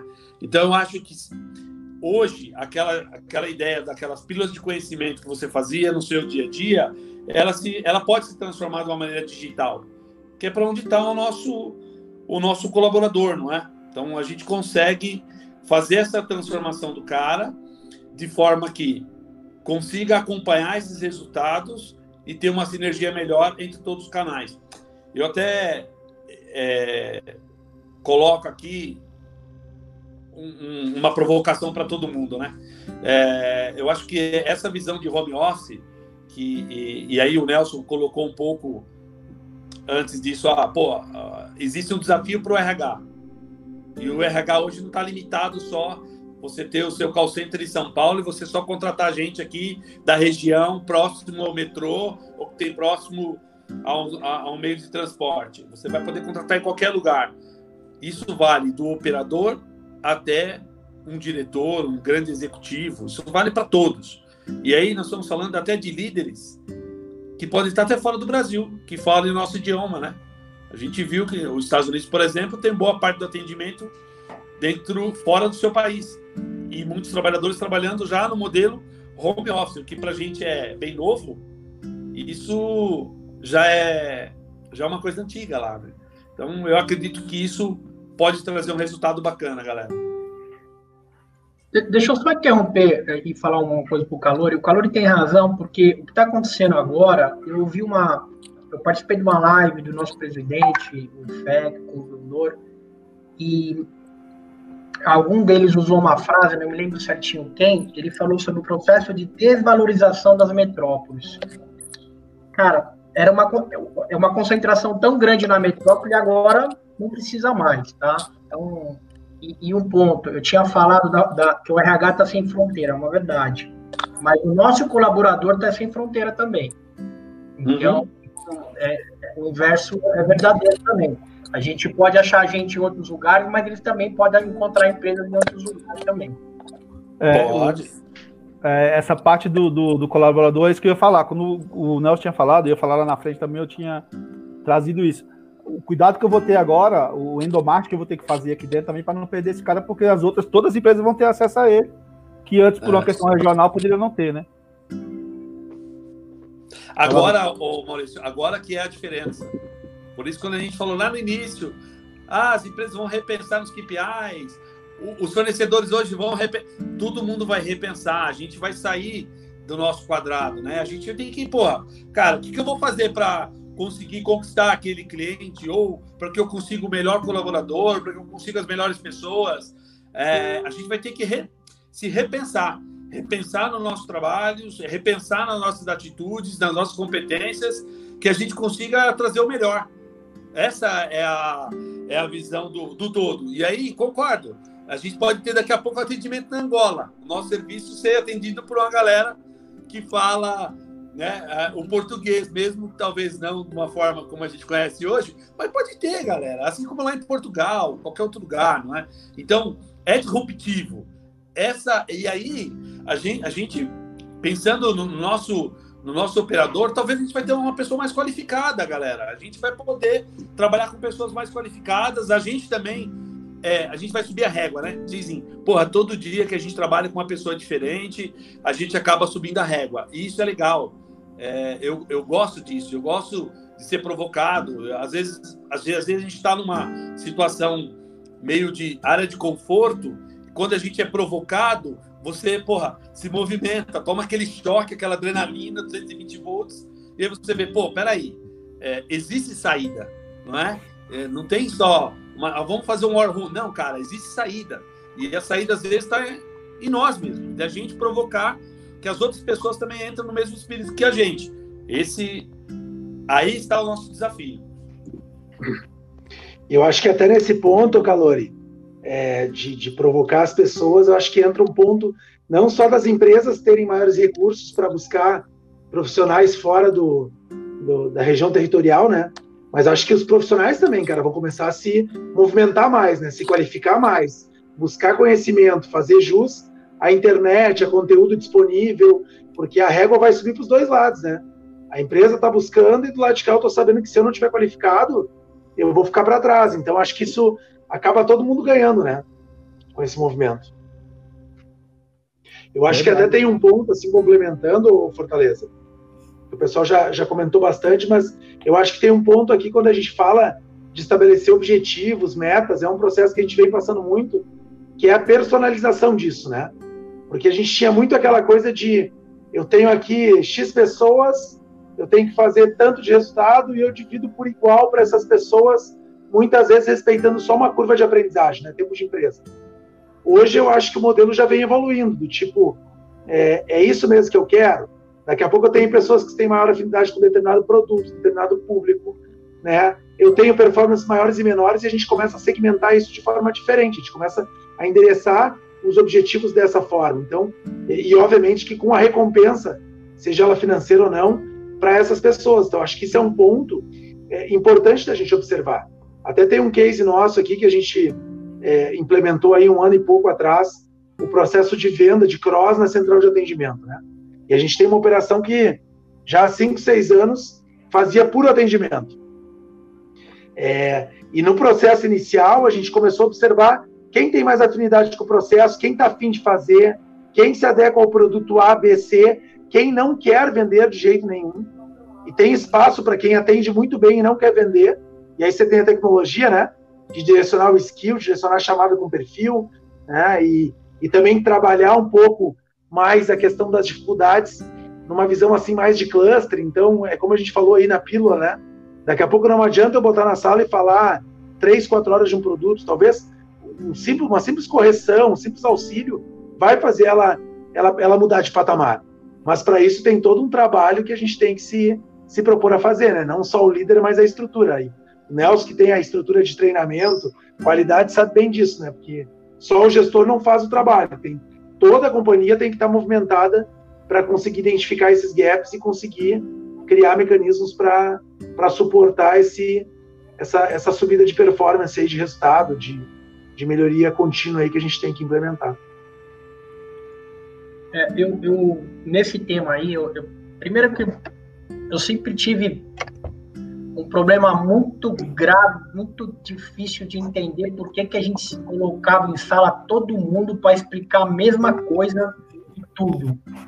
Eu sempre, desde a época que eu assumi a parte de treinamento, eu achava isso um absurdo, né? Até porque você imagina o volume de gente, você colocava o cara lá para falar uma coisa para ele, ele ficava olhando e falou, cara, por que, que eu estou aqui? Né? E aí você lia a Bíblia inteira para ele, ele não precisava ver a Bíblia inteira. Então, seja presencial ou seja digital, o modelo de dar o remédio, um remédio para todo mundo e a mesma dose, ele é irracional. Seja digital ou seja presencial. É, então, voltando um pouquinho, a gente já, já atuava num processo de, não, cara, eu vou entregar para você o seu remédio é, eu vou, e, e na dose correta. Eu vou, na verdade, trabalhar é, X tema para um grupo de pessoas. Eu não vou ficar colocando todo mundo para falar com todo mundo. Quando, quando nós trouxemos o Voxline no processo de treinamento no digital, que foi desenvolvido, e aí a ferramenta é importante, ela é importante. vendo os comentários aqui da, do pessoal, da Sandra e tudo mais, assim, a ferramenta é importante, ela é importante. Só que se você pegar um treinamento quadrado, uma informação quadrada e colocar ele na ferramenta de uma forma quadrada, o cara não vai entender nada, ele não vai absorver. Ele já não absorveria no presencial, porque você está levando para ele um processo quadrado, e ele não vai absorver no digital, porque não é aderente. E aí a gente entrou com algumas coisas. A gente entrou com pequenos vídeos, spots de 15, de 20 segundos. Nós entramos com memes nas ferramentas, porque o processo de didática, o processo de absorção, quando o operador, eu, você, não precisa ser o operador, não. Nós mesmos, quando a gente olha um meme e aquilo está vinculado a alguma frase, a algum momento, você grava aquilo. É, é, é, é racional. Então, não é só ter a ferramenta, você tem que ter, na verdade, uma equipe que tenha esse dom de trabalhar essa informação de forma didática e rápida, porque ele vai bater o olho, se identificar com aquilo, gravar e morrer o assunto. Tá? Então, realmente, é, é, é, esse é um trabalho que a gente fez primeiro de colocar a ferramenta e depois de trazer para ele isso de uma forma didática de meme ou spots. E, de novo, você tem que trazer para ele o que ele precisa ouvir e não trazer para ele toda a história, é, porque aí você só está cansando o cara. E aí eu vou até eu vou concordar com o Fabiano num tema aqui. É, é, naturalmente, o que, que a gente sempre fez? Eu pego, na verdade, os melhores operadores, o que o melhor operador faz, seja ele na parte de receptivo, de venda. Eu converto aquilo para o treinamento de uma forma didática, digital e visual. E eu passo para aquele cara, e aí respondendo a pergunta do Maurício, para tentar dar aquela alavancada no cara, né? porque ele não está se encaixando, ele não conseguiu alavancar, ele não conseguiu entender. E eu também, eu vou pegar uma pessoa de treinamento para tentar passar isso, me encurtar o assunto. Eu pego, na verdade, o cara que já fez isso de uma forma correta, ele entendeu esse caminho, eu replico esse para esse cara. Só que tem um ponto aqui, e aí eu, eu acho que o Fabiano foi, foi feliz no comentário. Às vezes eu faço todo esse processo, eu acho que eu tenho que fazer mesmo, só que se eu não fizer uma leitura do cara, eu estou botando um atacante de zagueiro ou um zagueiro no ataque. E o cara não vai absorver isso porque não é o local dele. Entendeu? Ele não tem que estar tá ali. Então, por mais que eu faça o pílus do conhecimento, treinamento aderente de, de, um operador que faz bem o processo, que eu seja didático, que eu faça tudo, mas eu estou botando um zagueiro no ataque, dificilmente eu vou ter um resultado esperado. Acho que para uma grande massa é viável sim isso, tá? Porque você traz o que os melhores fazem, coloca isso de uma forma didática na mesa, mas ainda é, você tem que ter um processo de RH e de gestão aí acompanhando para saber se está colocando o zagueiro no ataque ou o ataque na zaga. Porque daí você não vai ter o resultado esperado. Eu acho que esse acompanhamento da empresa, o RH entra muito nisso, o Fabiano está certo, não é só da operação. Aliás, é uma coisa aqui que eu. Isso é a, empresa de call center, de contact center que tem atendimento, ela, ela tem evoluído muito e precisa evoluir porque ela é uma empresa. Não pode ficar tudo nas costas da operação. A operação para achar os melhores caras, a operação para. Não dá, você tem que ter esse suporte. Já dizia um antigo gestor nosso, enquanto as outras áreas não entenderem que elas trabalham para a operação, não vai vingar o negócio, entendeu? É verdade, viu? É, exatamente. O, o, o é, quando a gente, tudo que a gente falou aqui, falou bastante já, quase uma hora e meia que a gente está falando, parece que sentou agora aqui para falar, né?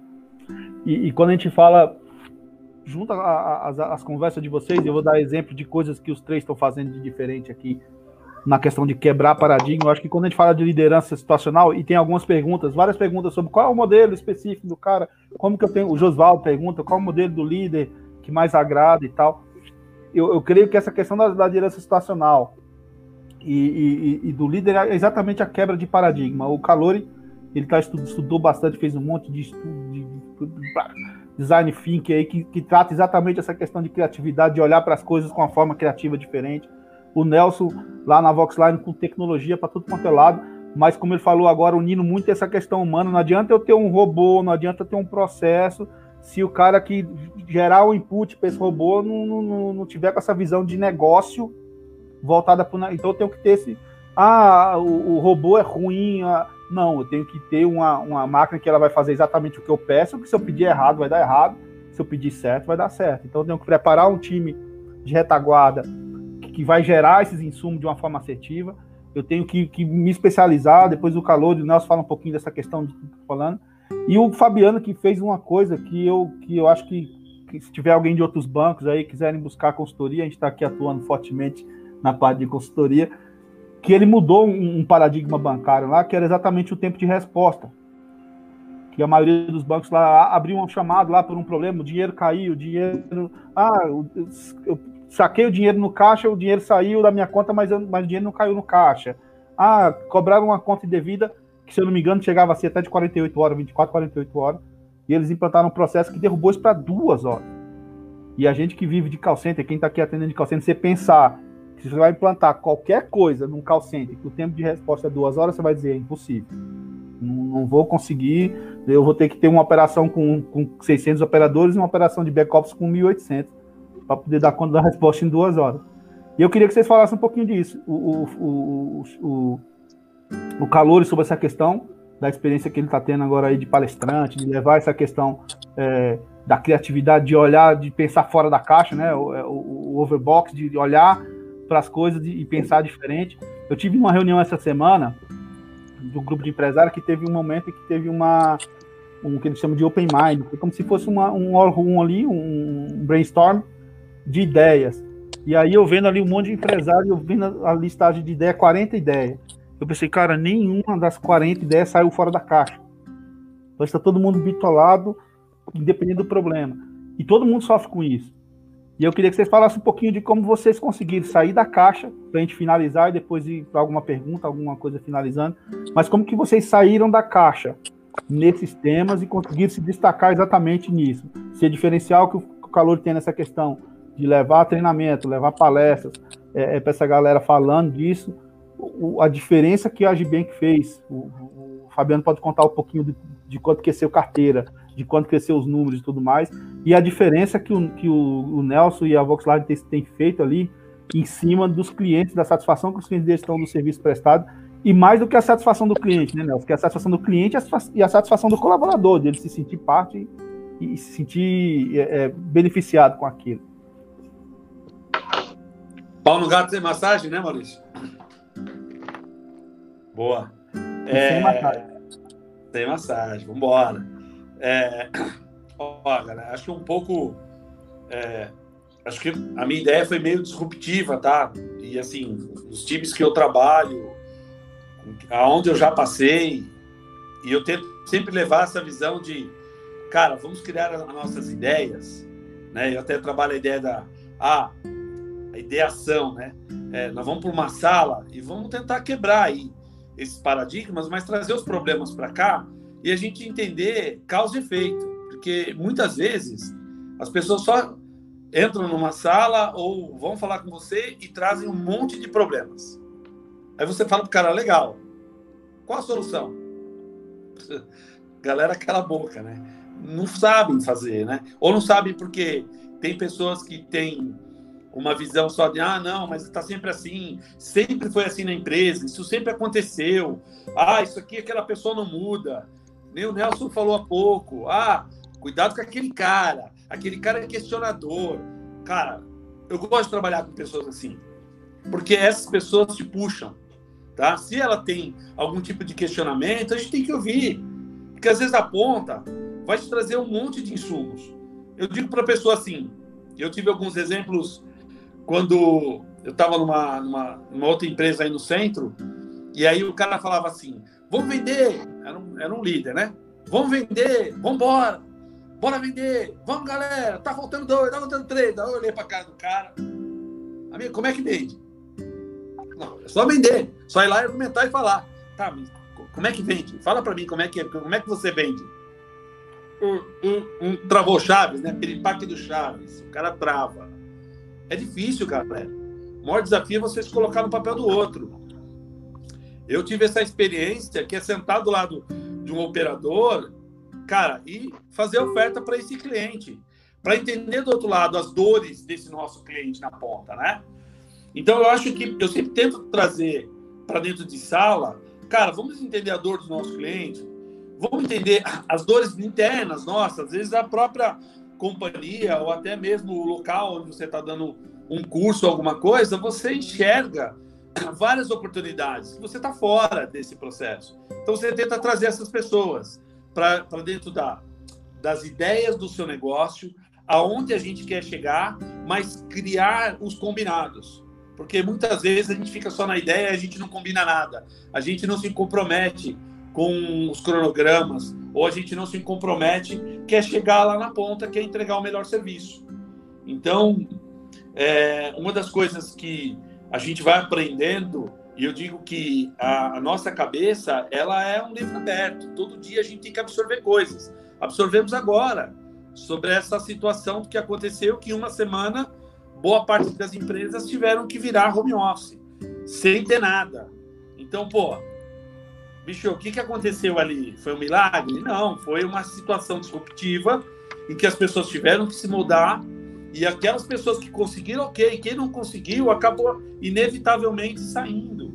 Então, eu entendo que isso é importante, é, é o que faz a transformação e que vai propiciar não só o modelo de negócio melhor, e você também conseguindo é, agregar mais valor para o seu negócio e, consequentemente, para a sua carreira, né, galera? Quem aqui não pode dizer em qualquer entrevista o desafio que passou e mostrar o seu currículo em relação à sua pandemia? Cara, sensacional, isso é incrível.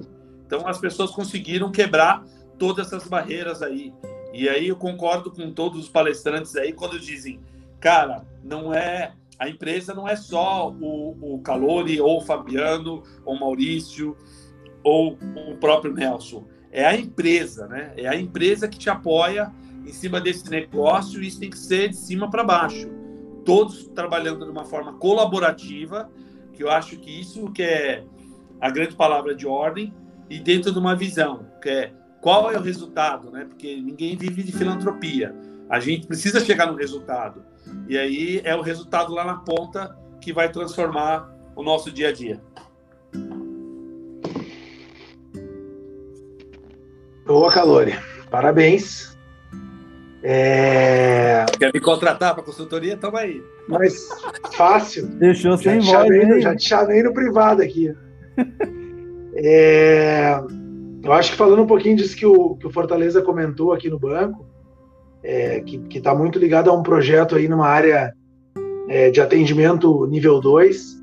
Quando a gente começou o projeto aí junto com todo o time, é, a gente tinha alguns gaps, obviamente, de indicadores, né? E aí é, chegou num dado momento que gap de indicador, nível de serviço, TMA, você ajusta, né? Você bota na planilha lá no Erlang, gera os operadores, gerencia aderência, TMA, você entrega um resultado. Vai para vai o relatório, mas acho que uma provocação muito grande que, com todo o time aqui, a gente começou a fazer é, é, partindo de um pilar do banco, né, que é fazer o dia a dia das pessoas melhor. É um dos propósitos do banco. De que forma que a nossa área de atendimento realmente poderia é, é, contribuir com esse, com esse pilar.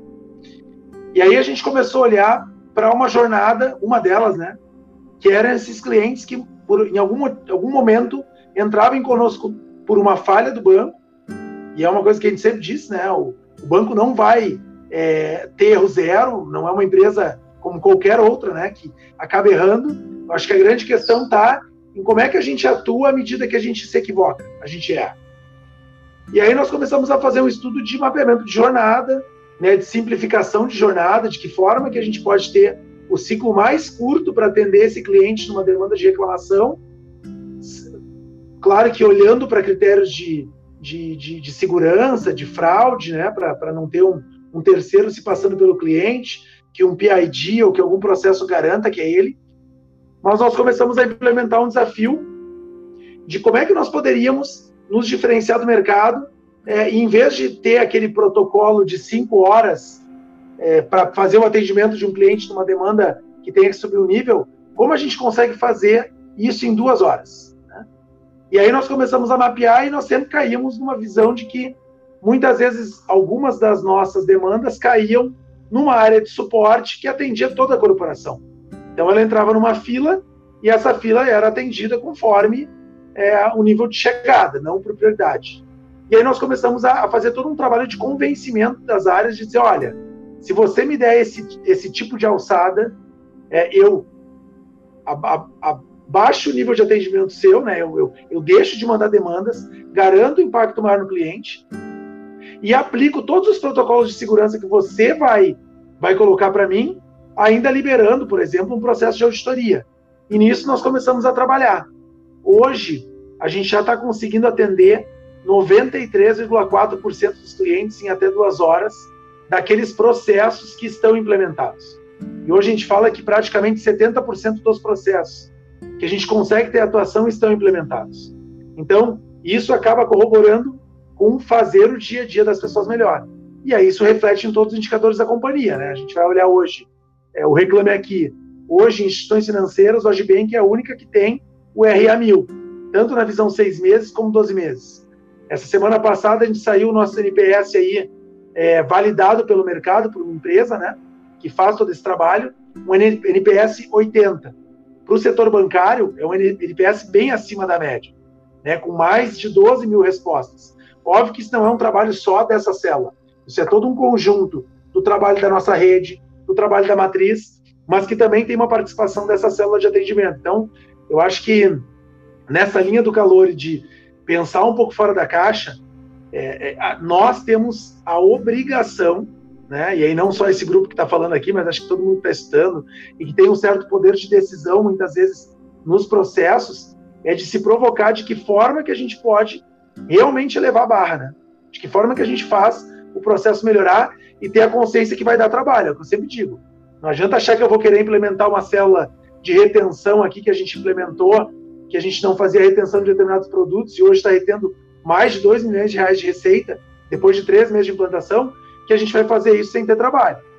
Então, acho que se propor a fazer isso é um dos, dos, dos desafios, mas sempre pensando nessa questão, de que forma que eu faço o dia a dia das pessoas melhor. E pode ter certeza que esse processo ele não impactou só o cliente, ele impactou a jornada do operador, porque o operador se sente mais empoderado para dar uma resposta para o cliente e não só chegar no final e dizer assim, olha, Estou abrindo o protocolo aqui, cinco dias, ele finaliza e não sabe se aquilo vai ser atendido, se talvez uma outra área vai ter na mesma batida, se o cliente não vai rechamar, dizendo, olha, vocês me prometeram e não cumpriram. Então, você acaba dando, empoderando esse colaborador a realmente conseguir garantir um processo na ponta, ele mesmo que vai apertar o, botar o dedo dele lá para garantir que, que o cliente vai ser atendido no prazo que a gente estabeleceu. Então, é um projeto muito bacana hein, que a gente está tá construindo, né?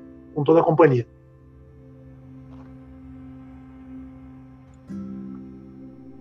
Bom, é, trabalhar dá trabalho mesmo, não tem jeito, Fabiano. Isso aí é uma frase que eu guardei há muito tempo. O Thiago está perguntando onde está o Jonathan. Jonathan diz ele que teve uma tempestade em Florianópolis, tá? E, e aí, assim. O, jo, o Jonathan tá com o currículo igual do cara lá, né? Não, Gente, fazendo uma adenda aqui, quando o Maurício postou o currículo do Jonathan, eu falei, cara, vai ter que fazer uma live só com ele, porque ele é vice-presidente de Florianópolis inteira, né? Tá desse tamanho. tá no mute, Maurício. Tá no mute, Maurício. Eu acho que foi isso que ele pensou, cara, vamos ter que fazer uma exclusiva para mim, porque eu sou quatro empresas. Aí você bota quatro câmeras comigo lá, aí você pergunta de um, eu respondo. Ele é vice-presidente de tudo lá, impressionante. Ele Mas conseguiu eu... até o PHD dele lá com o ministro, lá, o ex-ministro. Tá o futuro ex-ministro, né? O futuro ex-ministro. É. Cara, assim, ó, eu, eu, acho que cada um destacou aí ó, uns temas que vocês estão tocando. Tem muito assunto na mesa. É, no Voxline, a gente tocou um projeto de digital bem forte, tanto para a parte de vendas quanto para a parte de saque. É, não existe, não tem como fazer isso sem que você ter a parte de TI junto com você. Não tem como você fazer isso se não pegar as melhores práticas do ser humano e colocar aquilo no robô. Eu vou falar um dado para vocês, ele é real, tá? Chegou sábado à noite, domingo, sexta-feira, isso há anos atrás, eu precisava ter mil pessoas atendendo durante duas, três horas. Só naquela parte. Eu não precisava ter no resto do dia, mas naquela parte eu precisava ter mil pessoas. Cara, isso é era surreal. Então, a gente vem tra trabalhando num processo de digitalização de, de, de, dos canais, que na verdade eu e o Alisson nesse processo, com o apoio do presidente e tudo mais. vocês terem uma ideia, hoje a gente tem o WhatsApp, nós temos agente virtual atendendo, app, Facebook, site. É, tinha cinco anos atrás, 95% das vendas eram na voz e 5% eram no digital. Hoje eu tenho 90%, 95% das vendas sendo no, no digital e 5% na voz. Tá? É, e aí você tem uma mudança de cultura do, do, Vou dar um exemplo aqui. A minha filha liga para mim. Minha filha manda um WhatsApp. Ela tá no quarto dela, eu tô no meu, ela me manda um WhatsApp, tá? Então, assim, você mudou a geração. É, a gente é de uma geração de não ter telefone celular, depois de ter o celular, depois você vê Netflix no celular. Quer dizer, a gente passou por tudo isso. Essa turma nasceu nisso. Então, a gente teve uma mudança de cultura e a gente digitalizou todos os canais um foco grande na parte de reversão de venda e de ticket médio. Então, isso foi uma parte que a gente é, é, alavancou bem. Hoje a gente não tem praticamente perda nenhuma. Tudo que eu tenho uma equipe de curadoria por trás, é, é, é ouvindo cada interação, ou lendo cada interação, seja no WhatsApp ou, no AVI, para ver se precisa de algum ajuste no robô, tá? E, cara, os melhores, os melhores tickets médio e reversão de venda hoje estão nesses canais. E aí eu tenho um suporte por trás de, de seres humanos, eu acabei ficando com quarto 1 e 2 de venda, que suporta caso o robô não atenda. E aí, eh, a gente tinha um outro desafio. A gente tinha resolvido o processo de venda, mas nós não tínhamos resolvido o processo de saque. Porque meia hora depois de um processo, depois que você vende milhões de pedidos, meia hora depois aquilo, o percentual daquilo vai para o saque uma condição natural de saque, ele vai para o saque. E o que, que a gente tinha? A gente tinha o, o atendente como um cotovelo humano, para temas básicos. Ele atendia e, e, falava com a pessoa lá para resolver e ficava aquilo lá. E aí nós passamos também a digitalizar esses canais, tanto no WhatsApp quanto na, na, no agente virtual. Então, o agente virtual conversa com o cliente, ele se identifica, eu pego a ocorrência dele, tra transfiro ela na parte de texto, coloco ela na parte de texto e jogo aquilo para quem tem que resolver na parte de texto numa fila, sem precisar um operador pôr a mão. Aquele operador, e isso eu faço no WhatsApp também, é, aquele operador que precisava pôr a mão no tema básico, eu direcionei ele para pôr o tema, para pegar um tema complexo, um tema que precisa realmente de um ser humano para resolver. Então a gente digitalizou a venda, isso numa torre, tá? A gente é dividido em três torres lá, na torre food, torre de saúde e torre projetos especiais. E aí, com esse case, e aí eu estou falando de digitalizar um, um, um, volume gigantesco do saque.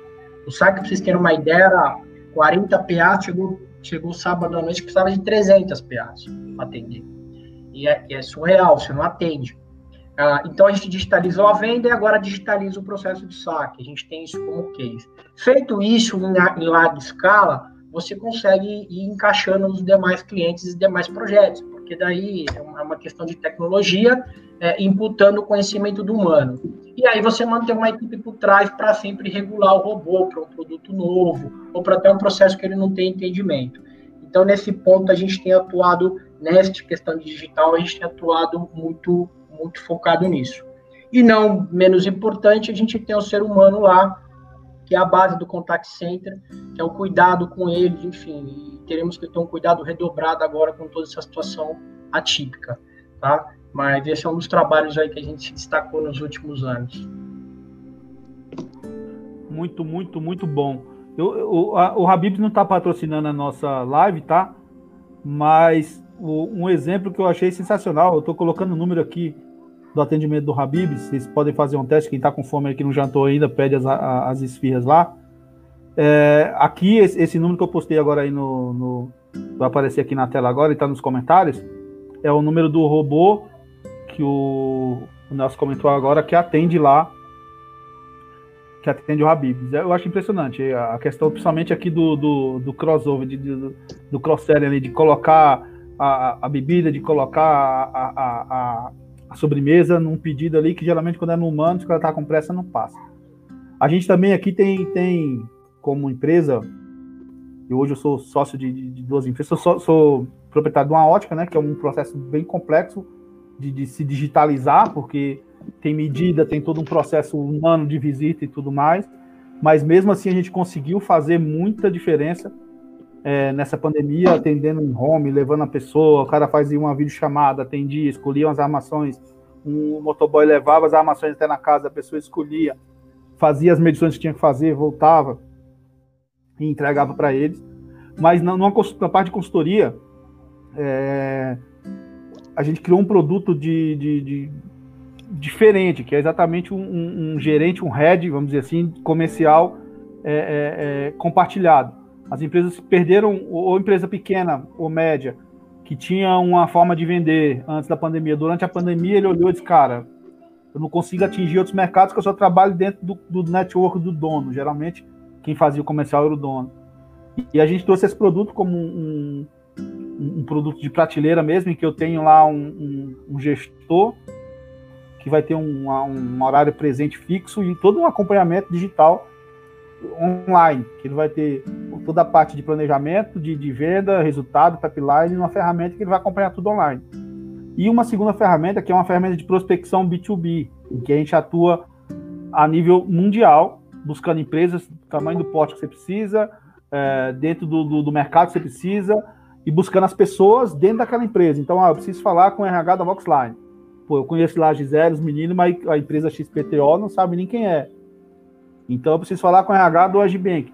Então, a gente tem um, um robô que funciona também dentro de, de, redes sociais como o LinkedIn, como toda essa, é, é, essa questão do, do, das redes sociais. A gente consegue buscar e esse robô vai fazer uma interação que ela vai durar em quatro ou cinco níveis para depois ir para o humano já filtrado, praticamente fechar um contrato.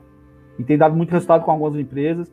É, não sei se o Edson Gato está aqui, empresa de saúde que a gente atende, que, que ele triplicou o, o, número de conversão que ele tinha no processo anterior de venda. Então a gente está todo mundo se, se adequando, saindo da caixa. Tem muitas perguntas sobre essa questão de, de sair da caixa. O Alisson pediu para botar o do ragazzo. O pessoal que não gostar da, da esfirra, tem o ragazzo, a coxinha. que aí você também consegue fazer o pedido que nem tá lá. E ele falou, Nelson, que tem a torre financeira também, que você não tinha colocado. Fica a dica. Calore, fica a dica, Fabiano. Virou comercial da Voxline o negócio.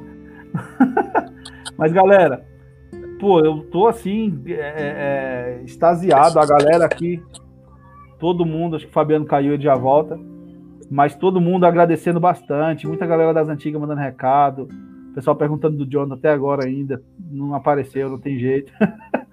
mas eu tenho, eu tenho histórias com todos vocês aí para contar e agradecer. Eu, eu, eu, tenho uma coisa que eu aprendi muito com a minha mãe, que é gratidão. Quando, quando a gente é grato, é, sei lá, o coração da gente, a vida da gente, ela é, ela é diferente. E eu tenho uma gratidão imensa por todos vocês. Eu lembro da minha entrevista com o Calor lá em 1935, quando eu comecei, eu não sabia de nada. E eu falava para ele, cara, não sei, mas me dá um mês que eu aprendo o que tinha que aprender. Não, não sei, mas me dá um mês que e por aí vai. O Fabiano, quando assumiu, chegou lá para mim, eu, eu, tinha. Imagina que eu tinha tido uma entrevista que eu falava que eu precisava de um mês para aprender qualquer coisa para tocar a área, para entrar na área. Dá três meses, é um rubulista na empresa, o Fabiano chega, ó. Cara, você, você aceita tocar a área de planejamento? Digo, caramba, um mês atrás, três meses atrás, eu estava dentro de um mês para aprender, para descobrir o que era vaia, né? O que é a vaia? Não sei, cara, vai me dar um mês que eu aprendo esse negócio aí. E três meses é de depois, comer? É de comer a vaia, não sei, a vaia, é mel, é, sei lá, né? Algum... depois o Fabiano vai e me chama para um desafio e aquele medo, aquele negócio, mas cara, foi o que mudou a minha vida, mudou minha história completamente. Vocês aqui que estão nessa foto. Mogi, o Nelson, quando eu fui para Mogi, eu fui com planejamento. E aí chegou um tempo que teve um desafio de operacional e eu não tinha nada de operacional. Era uma, uma, uma porta, um mais bruto, que nem diz o outro, mais bruto que tudo. Porque, pensa no nordestino cru, bruto, que batia feito, feito qualquer coisa. E, e, e, essas, essas conversas com o Nelson, o medo de aceitar o desafio, o Nelson, não, cara, aceita, eu vou te ajudar, vou estar do seu lado. Então eu tenho, eu tenho uma gratidão assim por vocês três, pelo Jonathan que não está aqui. Ele, quer que eu dê uma, seja gratidão só para ele no dia, então esse é só eu. gratidão para ele. Mas eu sou muito grato para vocês, por vocês, por tudo que a gente viveu. É, foram muitas histórias sofridas, mas a gente sempre aprendendo ali a dar a volta por cima.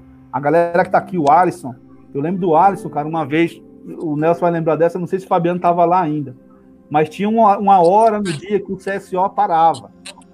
Era um sistema que a gente utilizava que ele parava de funcionar. E faz tempo, essa faz tempo. E o sistema era interligado com o sistema meta, se o carrete veio também, era interligado com o CSO e parava a operação. Sei que era, meu, foi o, o, o Tiago, o Gonçalo. O Gonçalo eu encontrei ele fazendo cação com a ótica lá na, na NelBPO em São José dos Campos. E todo mundo na sala do Nelson chegava lá, tinha todo mundo com o computador tentando descobrir o que era essa falha. E, e muita história legal, Eliane, que dava lá da turma. É, tem até uma frase aqui, tem, tem muita frase que a gente carrega, né? No dia a dia. Deixa eu ver aqui uma que a Eliane mandou, se eu acho ela aqui para colocar para vocês rirem um pouquinho. Ô, Maurício, depois você faz uma live, aí você põe a Eliane, você põe o Thiago, você põe. Aí, ó. Essa frase aí ninguém esquece, acabou. Assim não dá, meu. Por isso que não vende, né? Vamos demitir o cliente, então era. a gente tinha momentos ali de, de, de, que a gente aprendeu muito. Eu aprendi demais, cara. Eu sou muito grato a vocês. Eu acho que todo mundo que passou por aqui, os comentários são todos. Vou até ler um pouquinho aqui. A, parabéns a meia live, Eliane. Gratidão por ter conhecido vocês. O Josualdo falando sempre um prazer ouvir experiências de grandes profissionais como vocês. São líderes que inspiram. O Anderson Santiago. Floripa está complicado mesmo. O pessoal foi pesquisar, ó. Floripa está complicado mesmo, viu? Então, o Jonathan aí, ficar tranquilo o pessoal defendeu. Mas agradecer vocês, pô, uma hora e cinquenta a gente falando, e dava para falar mais duas horas. E dar, o espaço para vocês finalizarem aí, terminarem aí essa live, é, falando um pouquinho de vocês. Pessoal, quem precisar é, de call center, a galera que está assistindo aí, o Nelson hoje é diretor de uns call center que eu, que eu acho que mais inovou nessa, nessa, nessa. Já vinha inovando antes, e eu acho que isso se mostrou muito é, é, perceptível na pandemia. Eu acho que foi um dos que me, menos sofreu na pandemia, que conseguiu virar tudo exatamente por causa da força da tecnologia. O Calor tem dado palestra e treinado equipes aí no, no, no, Brasil inteiro, trazendo muito essa questão de sair fora da caixa, de pensar fora da caixa, de pensar diferente. E o Fabiano que está nesse desafio, que, cara, mudou uma, mudou uma forma de se pensar numa, numa empresa que tinha uma forma de pensar que alterou. E se você for aposentado e quiser um crédito consignado, procure agbank.com.br. Entra lá, as melhores taxas, dá para transferir o seu, dá para fazer tudo. Pessoal, a minha palavra para vocês é gratidão por, por tudo que eu consegui aprender com vocês, o carinho, as pancadas nas horas que eram necessárias. Eu sou muito grato por tudo que eu aprendi.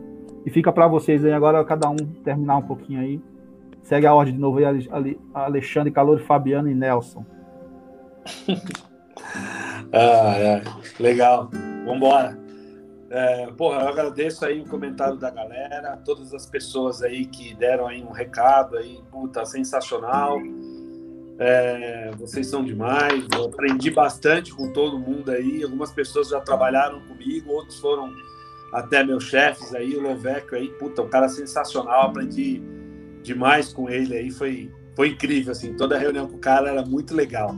Eu adorava, assim, porque tem um espírito provocativo, que é um pouco do que eu acho que a gente tem que levar, né? É o nosso espírito provocativo também para as pessoas, para subir a régua aí no nosso dia a dia. E, pô, eu agradeço aí, Maurício, pelo convite.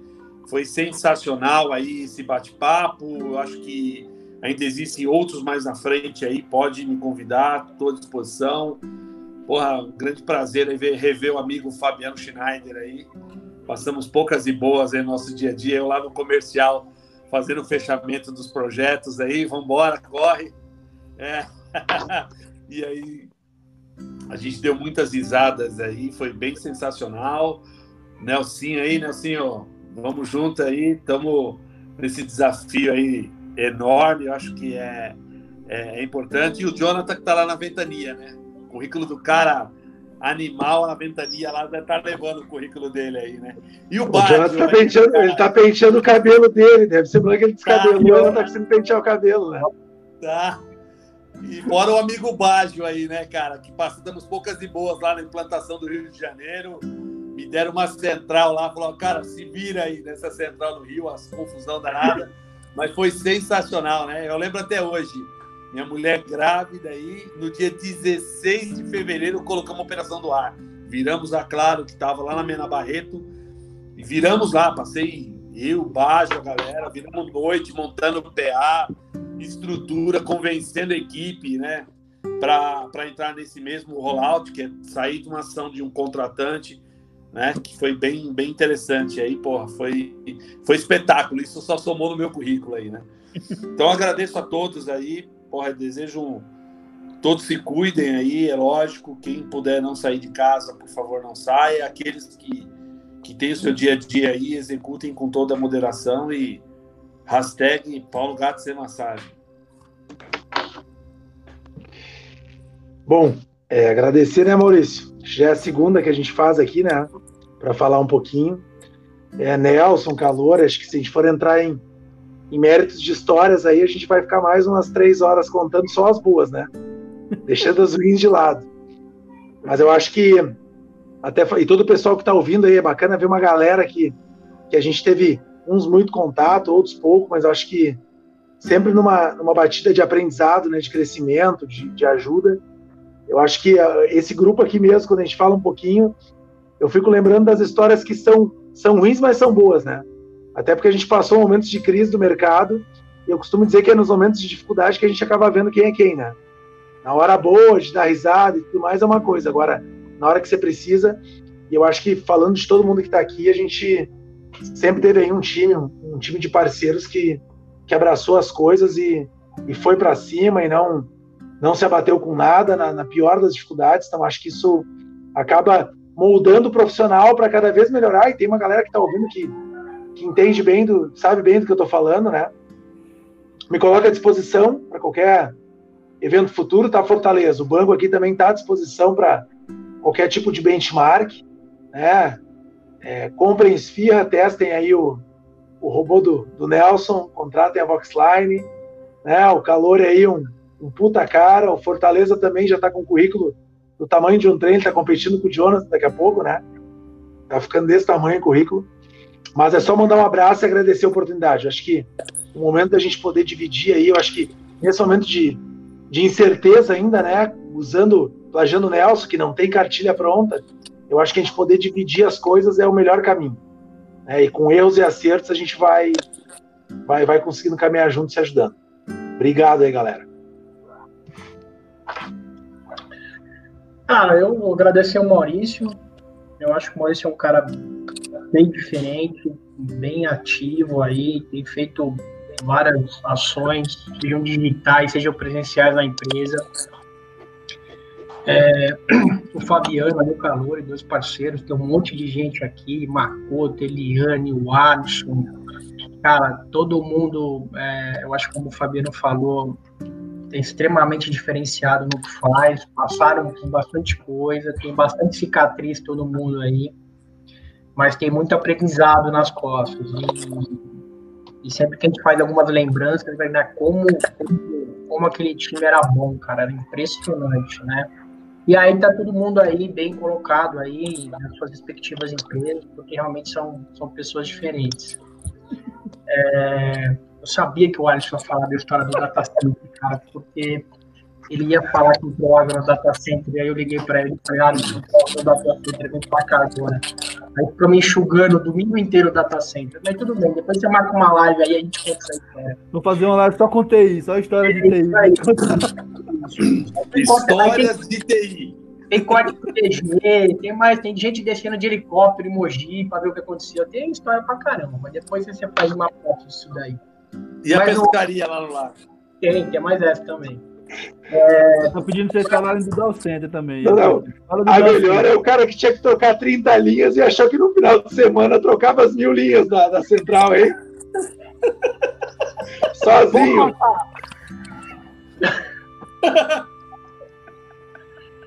ai, meu Deus do céu. Ai, ai.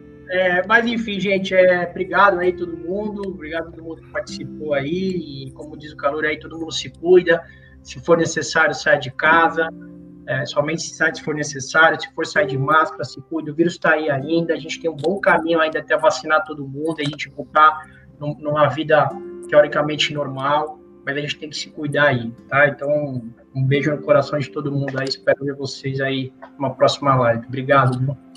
Valeu, gente. Sem palavras. É... Amigo do Zanco e do Nelson aí, ó. É, é, eu mesmo, né? Eu que contratei. Tá bom. Ô, ô, ô. Colocar o Zanco numa live aí também, só para dar risada. É, Boa. Obrigado, gente. Sem palavras mesmo. Obrigado a todo mundo que gastou o tempo aí assistindo a gente. Mais de 150 pessoas passaram por aí assistindo a gente. É, eu acho que mais do que uma live, mais do que informação, também matar a saudade de um tempo que foi diferente, né? Eu acho que a gente é saudoso desse tempo. O, o Alisson escreveu um pouquinho sobre essa saudosidade dele aí. E que era todo mundo faca na caveira, independente do, do problema financeiro, de tudo. Mas a Sandra comentou uma coisa: passamos por muitas coisas juntos, foi exatamente isso que nos fez melhores eu acho que a, a, os desafios, como o Calori comentou, a, a provocação ela vem para fazer a gente crescer. E eu acho que isso mostra bem quando mostra como vocês estão, onde cada um está e o que cada um tem feito aí para mudar o cenário onde estão inseridos. Muito obrigado, uma ótima noite para vocês. Galera, boa noite. Isso vai ficar gravado aqui no Facebook. A gente vai fazer uns podcasts, vou cortar umas respostas, umas perguntas da galera para a gente colocar e mandar. Então, fique à vontade para rever e, acompanhar aí. E a gente depois vamos combinar mais algumas coisas. Valeu, obrigado. Vamos fazer um roda, um roda, viva com o Jonathan. Bota o Jonathan aqui no meio e a gente fica é, perguntando para ele. A gente faz pergunta para ele. É. Já que ele não veio, o próximo é roda viva. Ele no meio e a gente perguntando para ele. Lazarento, viu? Não vale nada. Um cana difícil, tá? por isso que não vende. É. Valeu. Valeu, gente. Tchau, tchau. Tchau, tchau. Galera, obrigado mais uma vez. Foi um prazer imenso rever. É, algumas curiosidades que eu queria só deixar aqui. A primeira é que o pau no gato sem massagem não foi eu que inventei. E o Fabiano, assim que chegou aqui em São Paulo, ele falou isso e eu peguei e começava a falar bastante esse pau no gato sem massagem. É, é foi um prazer falar com vocês, foi muito bom estar com eles aqui, estar com vocês aqui no chat, conversando, falando. É... E, e, só para fechar aqui, eu acho que essa frase foi perfeita do Dalton Aves com mesa plumagem, elas voam junto. Tem uma coisa que diz que geralmente a gente é a gente é a média das cinco pessoas que a gente está mais próximo. E eu creio que se você quer melhorar, tem muita pergunta do pessoal perguntando como ser um líder diferente, como fazer diferença, como como ser diferente, como ah, busque, esteja com as pessoas que você quer ser. Então, tipo, você quer ser diferente, ande com pessoas que são diferentes, que façam diferença no, no, no ambiente que estão envolvidas, que faça a diferença onde elas estão, seja, faça a diferença na vida das pessoas da sua equipe. Eu acho que o que tange aqui nessa turma inteira que a gente viu aqui hoje, que todo mundo está comentando aqui, é que se tem um, um, uma coisa que era unânime aqui entre todo mundo, e que era plausível, era visível, é exatamente a humildade. Então, a gente não tinha, por, por, por, por, direção que o Nelson tinha, por a posição que o Calori tinha, por a posição que o Fabiano tinha quando eu entrei, sempre foram muito humildes, trazendo muita informação, dividindo as coisas, cobrando, mas sempre de uma forma muito humilde, ensinando, pegando na mão. Então, se você quer fazer a diferença, quer ser diferente, faça a diferença na vida das pessoas que estão do seu lado. Eu sou muito grato a eles, sou muito grato a todos vocês aqui que passaram, o Alisson, o Dalton, o Josvaldo, a Eliane, o, o Tiago, todo mundo, cara. Se, é, se eu for falar, não dá tempo para falar todo mundo. Mas é, é, é, eu sou muito grato a vocês e obrigado por essa oportunidade. A gente vai voltar com mais lives, trazendo mais informação, trazendo coisa que seja é, plausível aí para se usar durante essa pandemia e usar no dia a dia como liderança. Tá bom? Um ótimo, uma ótima noite a todos. Foram duas horas de live. Eu agradeço a vocês a presença aí. Um grande abraço. Tchau, tchau.